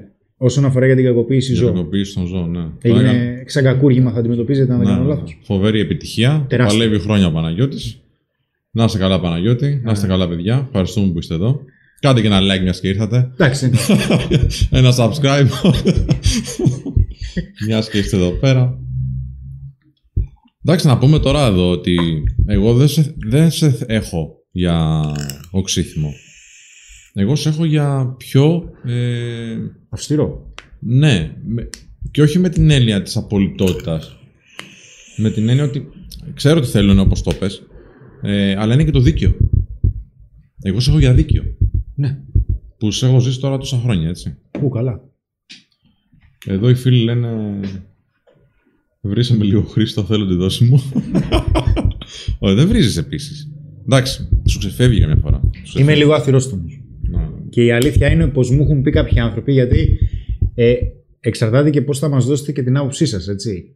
Ε, άλλο να μου πεις είσαι παμβλακάς, άλλο να μου δώσεις ένα feedback και να μου πεις, γιατί υπάρχουν άνθρωποι που έχουν, μου έχουν στείλει και μου έχουν πει Χριστό. Ε, για παράδειγμα, ε, καλά τις έβαλες τις φιγούρες, μου το λέει και ο Κάζιο, αλλά έπρεπε να τις έχεις λίγο πιο κοντά να φαίνονται. Λέω, οκ, δίκιο έχει. Μην νομίζετε ότι δεν ακούμε τις απόψεις σας ή δεν τις παίρνουμε στα σοβαρά. Αλλά μετράει στο πώς θα πείτε και την άποψή σας. Γιατί πολλοί άνθρωποι μας δίνουν feedback, μου λένε κάποιοι, μου, έχει πει, μου έχουν πει άνθρωποι δικοί μου. Δικοί μου άνθρωποι είστε εσείς. Που μου λένε, μη βρίζεις μωρέ συχνά. Χάνει την αξία ο λόγος σου. Και λέω, χάμω το δίκιο έχει. Ε, μου ξεφεύγει βέβαια καμία. Οπότε, Τώρα, μιας και το λες όμως, εδώ λέει ο φίλος ο Chief Master ότι θεωρεί ότι έχει την ίδια νευρικότητα εισαγωγικά. Ε, Πώς να το μετριάσω, Εσύ το διαχειρίζεσαι. Δηλαδή, ναι, δεν αν θα- θε. Ναι. Το, το λέμε εδώ, ας πούμε. Ε, Τώρα εδώ νευριάζεις, που είναι δική μας εκπομπή. Αν πήγαινες, ας πούμε, σε ένα, σε ένα κανάλι, δεν θα νευριάζε. Όχι. Θα, εδώ αφήνεσαι. Κάπου αλλού το μαζεύεις. Ναι, Πώς ναι, το ναι. μετριάζεις, λέει ο φίλος; Ε, σκέφτομαι κυρίω. Κοίτα, θα σου πω. Ο τρόπος με τον οποίο με, το μετριάζω είναι ότι προσέχω την ένταση της αντίδρασής μου. Δεν θα καταπιέσω αυτό που θέλω. Το νούμερο ένα πράγμα που κάνω διαρκώς είναι να προσπαθώ, όχι να καταφέρνω, να προσπαθώ να καταλάβω τι θέλω. Και προσπαθώ, όπως πήγες πριν, να είμαι δίκαιος στο να ξέρω τι θέλω. Και όχι άδικος για τους άλλους. Όσο μπορούμε αυτό να το καταλάβουμε, έτσι. Οπότε, αρχικά καταλαβαίνω τι θέλω. Αυτό που θέλω θα το εκφράσω. Προσπαθώ να διαχειρίζομαι την ένταση που το θα το εκφράσω. Την ένταση. Αλλά αν κάτι δεν μ' αρέσει, θα το δείξω. Δεν υπάρχει περίπτωση να καταπιέστω. Δεν υπάρχει περίπτωση. Γιατί έχει συμβεί, έχουν συμβεί και διάφορα σε κανάλια. Εγώ δεν έχω λόγο να το παίξω ευγενικός. Είμαι ευγενικός όσο βλέπω και ότι οι άλλοι με σέβονται. Αν οι άλλοι δεν με σέβονται, του λέω φιλέ, ακού, αν θες. Άμα, άμα θέλεις τσίρκο, δεν είμαι τσίρκο. Αυτό που κάνω δεν είναι τσίρκο. Για μένα είναι πολύ σημαντικό. Είναι η ζωή μου. Αν θέλεις να βγάλεις γέλιο από αυτό ή τσίρκο, βρες άλλον. That's it. Ενώ εκείνη τη στιγμή μου να του πω, τι λες ρε. Είσαι βλάκας. Άλλα λέγαμε στο τηλέφωνο, άλλα μου λες τώρα. Μου τα έλεγες για να με πείσεις να έρθω. Αυτή είναι η διαφορά. Αυτό δεν σημαίνει ότι δεν προβάλλω όρια. Την ένταση. Λοιπόν. Ο Νίκος AF, δεν ξέρω αν ακούγομαι.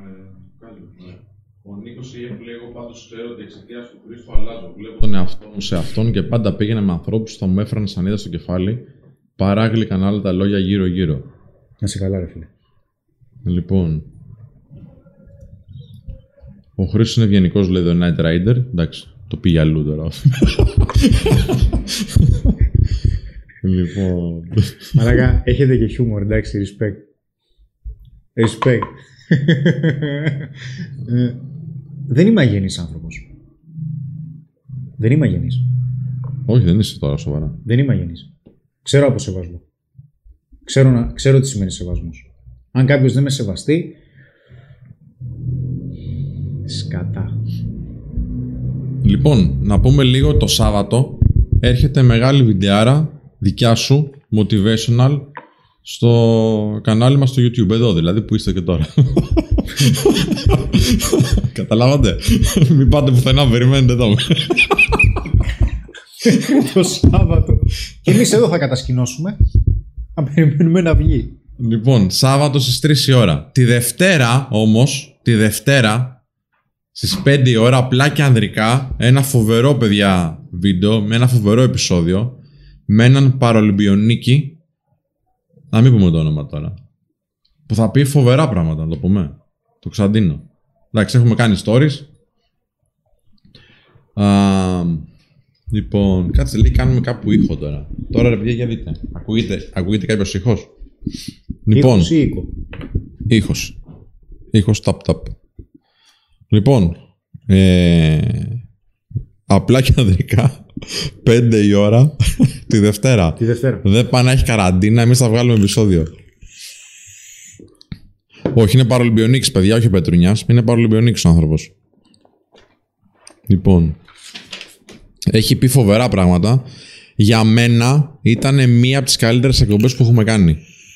Αυτά που υπόθηκαν ε, δεν μπορεί κάποιος άνθρωπος που δεν έχει περάσει αυτά που έχει περάσει ο Κωνσταντίνος να τα πει. Αυτά που είπε ο Κωνσταντίνος είναι ε, μοναδικά. Πραγματικά μοναδικά. Ναι. Και επειδή είδα τώρα, έβλεπα μέσα με τον Βαγγέλη το, στο ποιοτικό έλεγχο του podcast, ρε φίλε είναι σχεδόν συγκινητικά. Σχεδόν συγκινητικά. Δευτέρα 5 ώρα μην το χάσετε, παιδιά, είναι πολύ σημαντικό. Λοιπόν,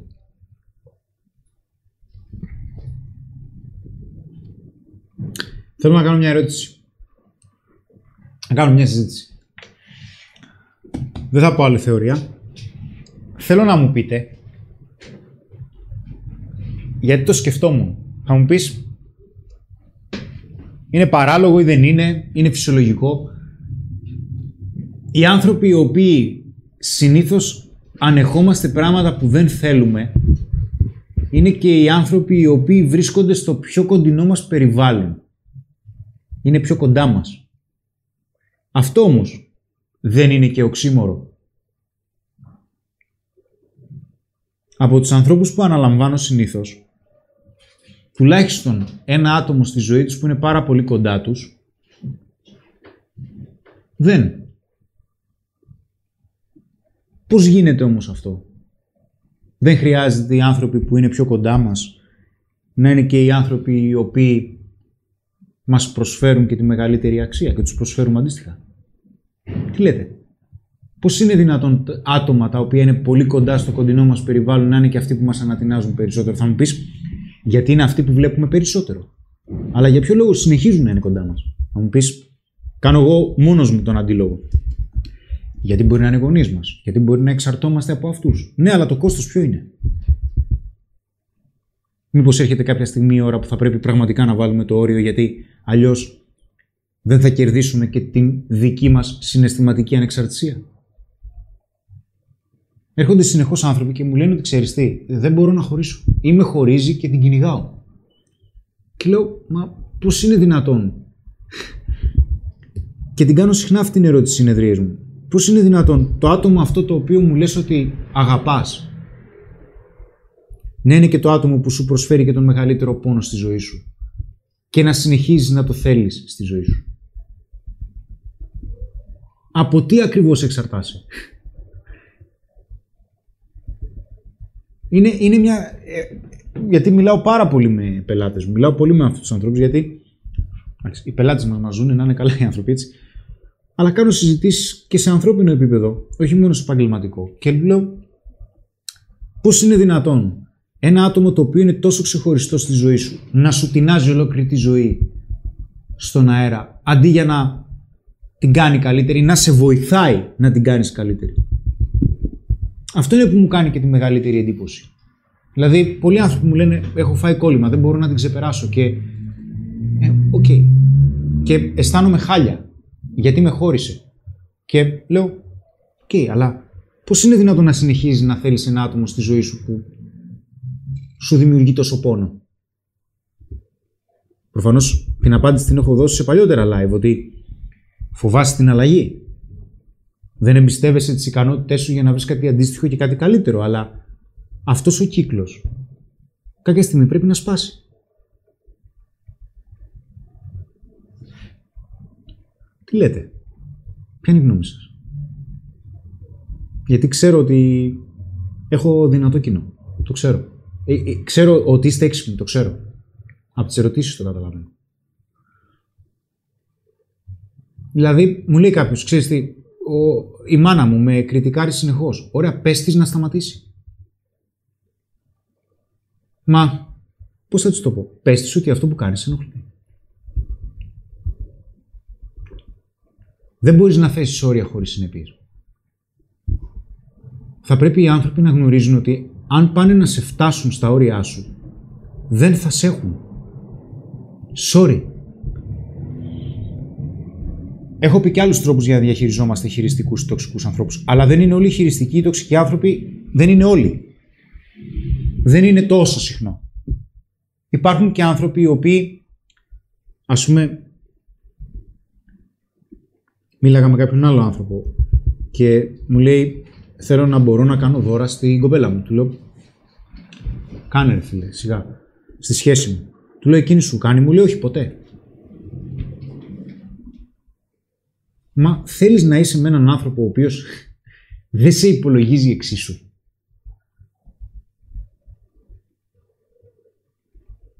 Θα μου πεις, έχει να κάνει με ψυχολογία, έχει να κάνει με προσωπικές ανασφάλειες, ότι έχω το σύνδρομο του υπότιου, θέλω απλά να σώζω και ναι, αλλά δεν βλέπεις ότι αυτό δεν δουλεύει ψυχοσωματικά και παθολογικά, ψυχοπαθολογικά, σε, σε διαλύει αυτό το πράγμα. Δεν περνάς καλά ρε παιδί μου. Και ξέρεις ότι αυτή την κατάσταση δεν τη θέλεις. Τι έλεγα στο προηγούμενο live μου φαίνεται; Ξέρουμε τι δεν θέλουμε. Τι θέλουμε δεν ξέρουμε. Όλοι είναι πολύ καλοί στο να λένε τι δεν θέλουν. Όλοι. Όλοι. Όλοι. Απλά τροφοδοτείς ασυνείδητα συστήματα προσωπικότητας με λάθος τρόπο και θα στα δώσουν πίσω, στα χέρια. Τι λέει ο κόσμος; Γιατί δεν το βουλώνω, συγγνώμη. Α, Μερικοί λέει δεν έχουν καταλάβει ότι με αυτή που είναι δεν είναι δικιά τους, αλλά είναι η σειρά τους. Κάτι έτσι. Για τις κοπέλες λένε. Αντί να είμαστε αφέντη της μοίρας μας, είμαστε άξιοι της μοίρας μας. Ε, πιστεύω αν χτίζουμε τις ζωές μας πάνω στους άλλους αντί για εμάς, όταν φύγει από τη ζωή μας αυτά το νιώθουμε κενή και τρώμε κόλλημα. Ο Τζιμ Κουτσός. Χρήστο, έχεις δίκιο. DNM, DNM. Αλλά πολλές φορές το κόστος είναι μεγαλύτερο από το κέρδος. Για παράδειγμα, τους γονείς. Δεν μπορείς να είσαι, αν είσαι ανήλικος να βγει στο σπίτι, για παράδειγμα. Ναι, καταλαβαίνω ρε φίλε, απλά πώς το ξέρεις. Πώς ξέρεις ότι το κόστος είναι μεγαλύτερο στο κέρδος αν δεν έχεις δοκιμάσει Εντάξει, το το κόστος; παράδειγμα που σου λέει, ας πούμε, είναι ανήλικος, σου λέει να φύγει από το σπίτι, δεν γίνεται να φύγει από το σπίτι. Όχι, δεν γίνεται να φύγει από το σπίτι, είναι ανήλικος. Ο Πάνος Ευαγγελινός λέει: Υποδιόμαστε ρόλους ακόμα και από συνήθεια ή από συμφέρον. Για να αλλάξει ένα ρόλο πρέπει να παίξει ένα άλλο έργο. Βεβαίως, πρέπει να παίξεις ένα άλλο παιχνίδι. Αν θέλεις να γίνεις διαφορετικού επίπεδου παίχτης, μπα σε άλλο παιχνίδι. Ή σπάς κανόνες στο ήδη υπάρχουν. Ωραία σχόλια. Αν Ποιο έχεις είναι λύση, αυτός θα που ξέρεις. θέλει να αλλάξει. Λέει ο Σταμ, ποιος είναι αυτός που θέλει να αλλάξει. Όλοι θέλουμε να βελτιωθούμε χωρίς να αλλάξουμε τίποτα. Στο τέλος της ημέρας, φυσικά αυτό έχει κόστος, έτσι. Και να αλλάζει συνεχώς έχει κόστος. Ένας φίλος λέει: Ο Φάνης από το τρένο που κέρασε τις πορτοκαλάδες. Εσύ ήσουνα. Σε μένα ήταν. Με έχει κεράσει. ένας- Είχαμε πιει πορτοκαλάδες, δεν θυμάμαι αν κέρασε. Φάνης από το τρένο. Από Θεσσαλονίκη Αθήνα. Εσύ ήσουνα. Είχα μιλήσει με ένα φίλο, δεν θυμάμαι τώρα. Να σε καλά, ρε Φάνη. Ευχαριστούμε πολύ όπως και να έχει. Ευχαριστούμε, αδελφέ μου. Βάζουμε σε βάθρο ανθρώπους με πιο ισχυρά χαρακτηριστικά από εμάς, καλύπτοντας τις ανασφάλειές μας αντί να μπούμε στη διαδικασία να αντιμετωπίσουμε τον γίγαντα, λέει ο Παναγιώτης Ντόβας. Συμφωνώ. Απλά πολλές φορές βάζουμε σε βάθρο, ανθρω... σε βάθρο ανθρώπους οι οποίοι καλύπτουν ανασφάλειες. Όχι έχουν καλύτερα χαρακτηριστικά από εμάς.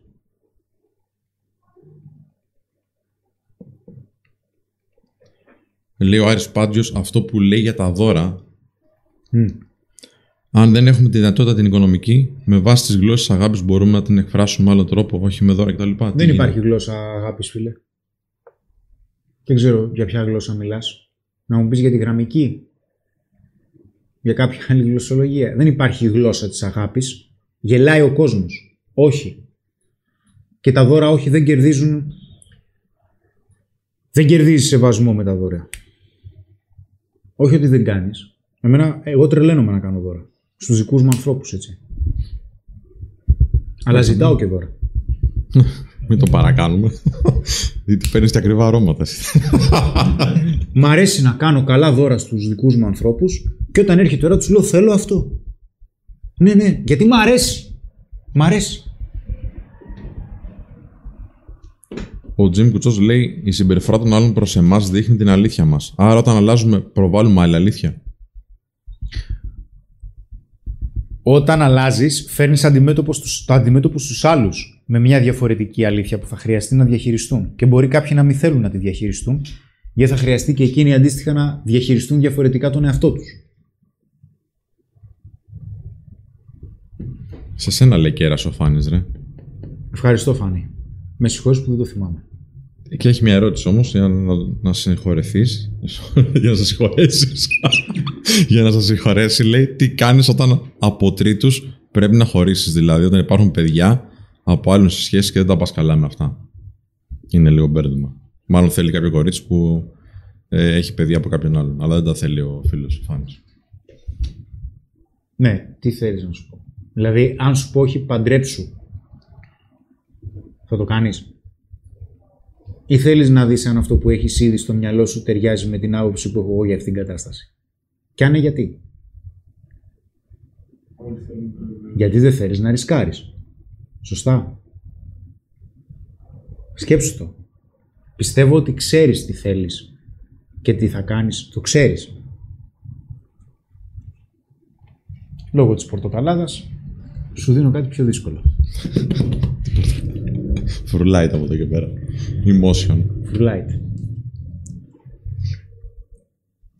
Πάμε για λίγες ερωτήσεις ακόμα και μετά Ναι. θα σας χαιρετήσω. Και όπως πάντα ξέρετε ότι εγώ χαιρετάω με τραγουδάρα. Εντάξει; Θα συζητήσουμε κάποια πράγματα πριν όμως.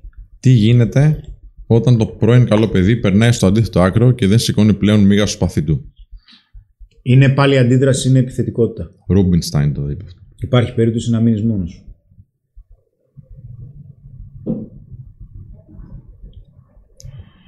Το παιδί λέει: Είπε της κάνω δώρα και αυτήν δεν μου κάνει. Και ο Χρήστος είπε: Χώρισέ τη. Και ρωτάω αν ο- η κοπέλα δεν είχε τη δυνατότητα; Άρης Πάντζιος. Όχι, δεν είπα χωρίς έτη. Θα το διευκρινίσουμε. Δεν είπα χωρίς έτη. Και όπως το είπες, δεν φάνηκε ότι η κοπέλα δεν είχε δυνατότητα, φάνηκε ότι δεν ήθελε να κάνει δώρα. Ε, ναι, ναι, δεν ήθελε να κάνει δώρο γιατί δεν τον υπολόγιζε. Ναι, βεβαίως και είχε τη δυνατότητα. Αν δεν έχει τη δυνατότητα, τι να ζητήσει δώρα να ζητήσει; Γιόνο μου αυτό, παιδιά. Ε, αυτά είναι βασικά ρε παιδιά. Αυτονόητα. Αλλά οκ. Τι άλλο λέει ο κόσμος; Αυτό με τα δώρα λέει ο DJ Jeb δεν το κατάλαβε τόσο, αλλά το διευκρινίζεις τώρα. Ναι, ναι, παιδιά. Εντάξει, Τι- έχετε δίκιο. Ο Αλέξανδρος 1998 λέει τι γίνεται όταν παραμένεις στο καλό παιδί και αφήνεις να σε πατάνε και εμένα μόνο και μόνο γιατί ξέρεις ότι θα γίνεις υπερβολικά κακός απέναντι σε αυτούς που το πατάνε. Που σε πατάνε. ε, βάζεις όρια, δεν χρειάζεται να γίνεις υπερβολικά κακός. Αν, αν σου βγαίνει να γίνεις υπερβολικά κακός, σημαίνει ότι έχεις καταπιεστεί πολύ, φίλε. Μπορείς να βάλεις όρια και με διαφορετικό τρόπο.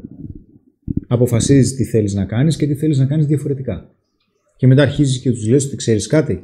Που αυτό είναι, είναι, μια, είναι ένα διαφορετικό κομμάτι εκπαίδευσης όσον αφορά με τις επικοινωνιακές δεξιότητες. Και αυτό το κομμάτι το έχουμε και στο, στο τελευταίο πρόγραμμα που δημιουργήσαμε, το VIP Masterclass, το οποίο είναι όλο online και είναι φοβερό.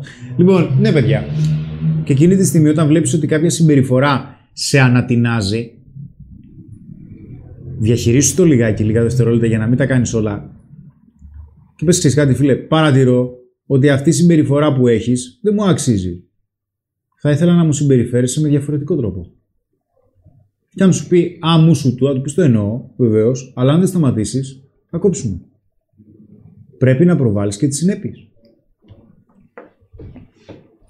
Αυτά. Τώρα να πω εγώ στους φίλους που έχουν ερωτήσεις οι οποίες δεν απαντήθηκαν ή είναι άσχετες με το θέμα. Αύριο ο Ανέσης κάνει μια φοβερή προσπάθεια γιατί είναι πολλά τα μηνύματα και ευχαριστούμε πολύ. Όλα τα μηνύματά σας και όλες οι ερωτήσεις θα απαντηθούν με βίντεο DM. Θες να πεις κάτι γι' αυτό; Ναι, παιδιά, 7 με 10 στο Instagram. Θα απαντήσω σε όσα περισσότερα μηνύματα μπορώ και φυσικά αν έχω αντοχές θα συνεχίσω και μετά τις 10. Ωραίος. Οπότε ό,τι δεν απαντήθηκε από τον Χρήστο παιδιά ή δεν απαντήθηκε στα σχόλια, Για οποιοδήποτε θέμα, όχι μόνο για το ναι, ναι, για οποιοδήποτε θέμα, παπάκι στο Instagram, κάνετε follow εννοείται και στέλνετε την ερώτησή σας. Φυσικά, όπως καταλαβαίνετε, βέβαια έγινε μαλακία τώρα και μου το είπατε εχθές που, ε, στο προηγούμενο live που μου είπατε ότι κανονικά έπρεπε να κλείσουμε Maiden. Ναι, έχετε δίκιο. Sorry, δεν το σκέφτηκα. Δεν θα κλείσουμε με Maiden ούτε αυτό βέβαια. Γιατί φοβερός άνθρωπος. Ε, θα κλείσουμε με μια κομματάρα όμως. Η οποία προφανώς έχει νόημα. Γιατί για άλλη μια φορά ξαναμπαίνουμε στο παιχνίδι. Το παιχνίδι είναι περίεργο. Άλλη μια φορά έχουμε άλλη μια καραντίνα. Άλλη μια φορά έχουμε άλλο ένα γίγαντα. Και κατά πάσα πιθανότητα δεν μας βρίσκει έτοιμου. Γιατί οι σημαντικότερες προκλήσεις στη ζωή δεν θα μας βρουν έτοιμους. Θα χρειαστεί να γίνουν. Θα είναι δύσκολο, θα έχει πόνο και όπως σας είπαμε και στο άνοιγμα της σεζόν της τέταρτης, στο βίντεο, εμείς θα κάνουμε αυτό που βασικά θέλουμε πιο πολύ. Να είμαστε καλή παρέα και να προσφέρουμε και ουσιαστική γνώση. Όπως και να έχει, προσωπικά σας ευχαριστώ πάρα πολύ που μας κάνετε παρέα. Δεν φαντάζεστε πόσο σημαντικό είναι. Ελπίζουμε κάθε φορά να βοηθάμε και λίγο περισσότερο. Για σήμερα και πριν κλείσουμε με τραγουδάρα, να ευχαριστήσω και τον Σπύρο που ήταν μαζί στην παρέα και τον Ανέστη που ήταν μαζί στην παρέα και τον Κάζιο. Χωρίς αυτούς δεν θα μπορούσα να κάνω την εκπομπή. Σας ευχαριστώ πολύ. Από μένα, καλό βράδυ. Καλή συνέχεια από μένα. Ευχαριστούμε πάρα πάρα πολύ για την παρέα, για το giveaway που έκανε ο Χρήστος στο βιβλίο της δύναμης από εκδόσεις Έσοπτρον. Μόλις ανέβει το live σε βίντεο στο YouTube, γράψτε σχόλια από κάτω και ε, απαντήστε στην ερώτηση που έχουμε γράψει στο πρώτο comment. Γεια χαρά. Καλό βράδυ. Καλό βράδυ, παιδιά.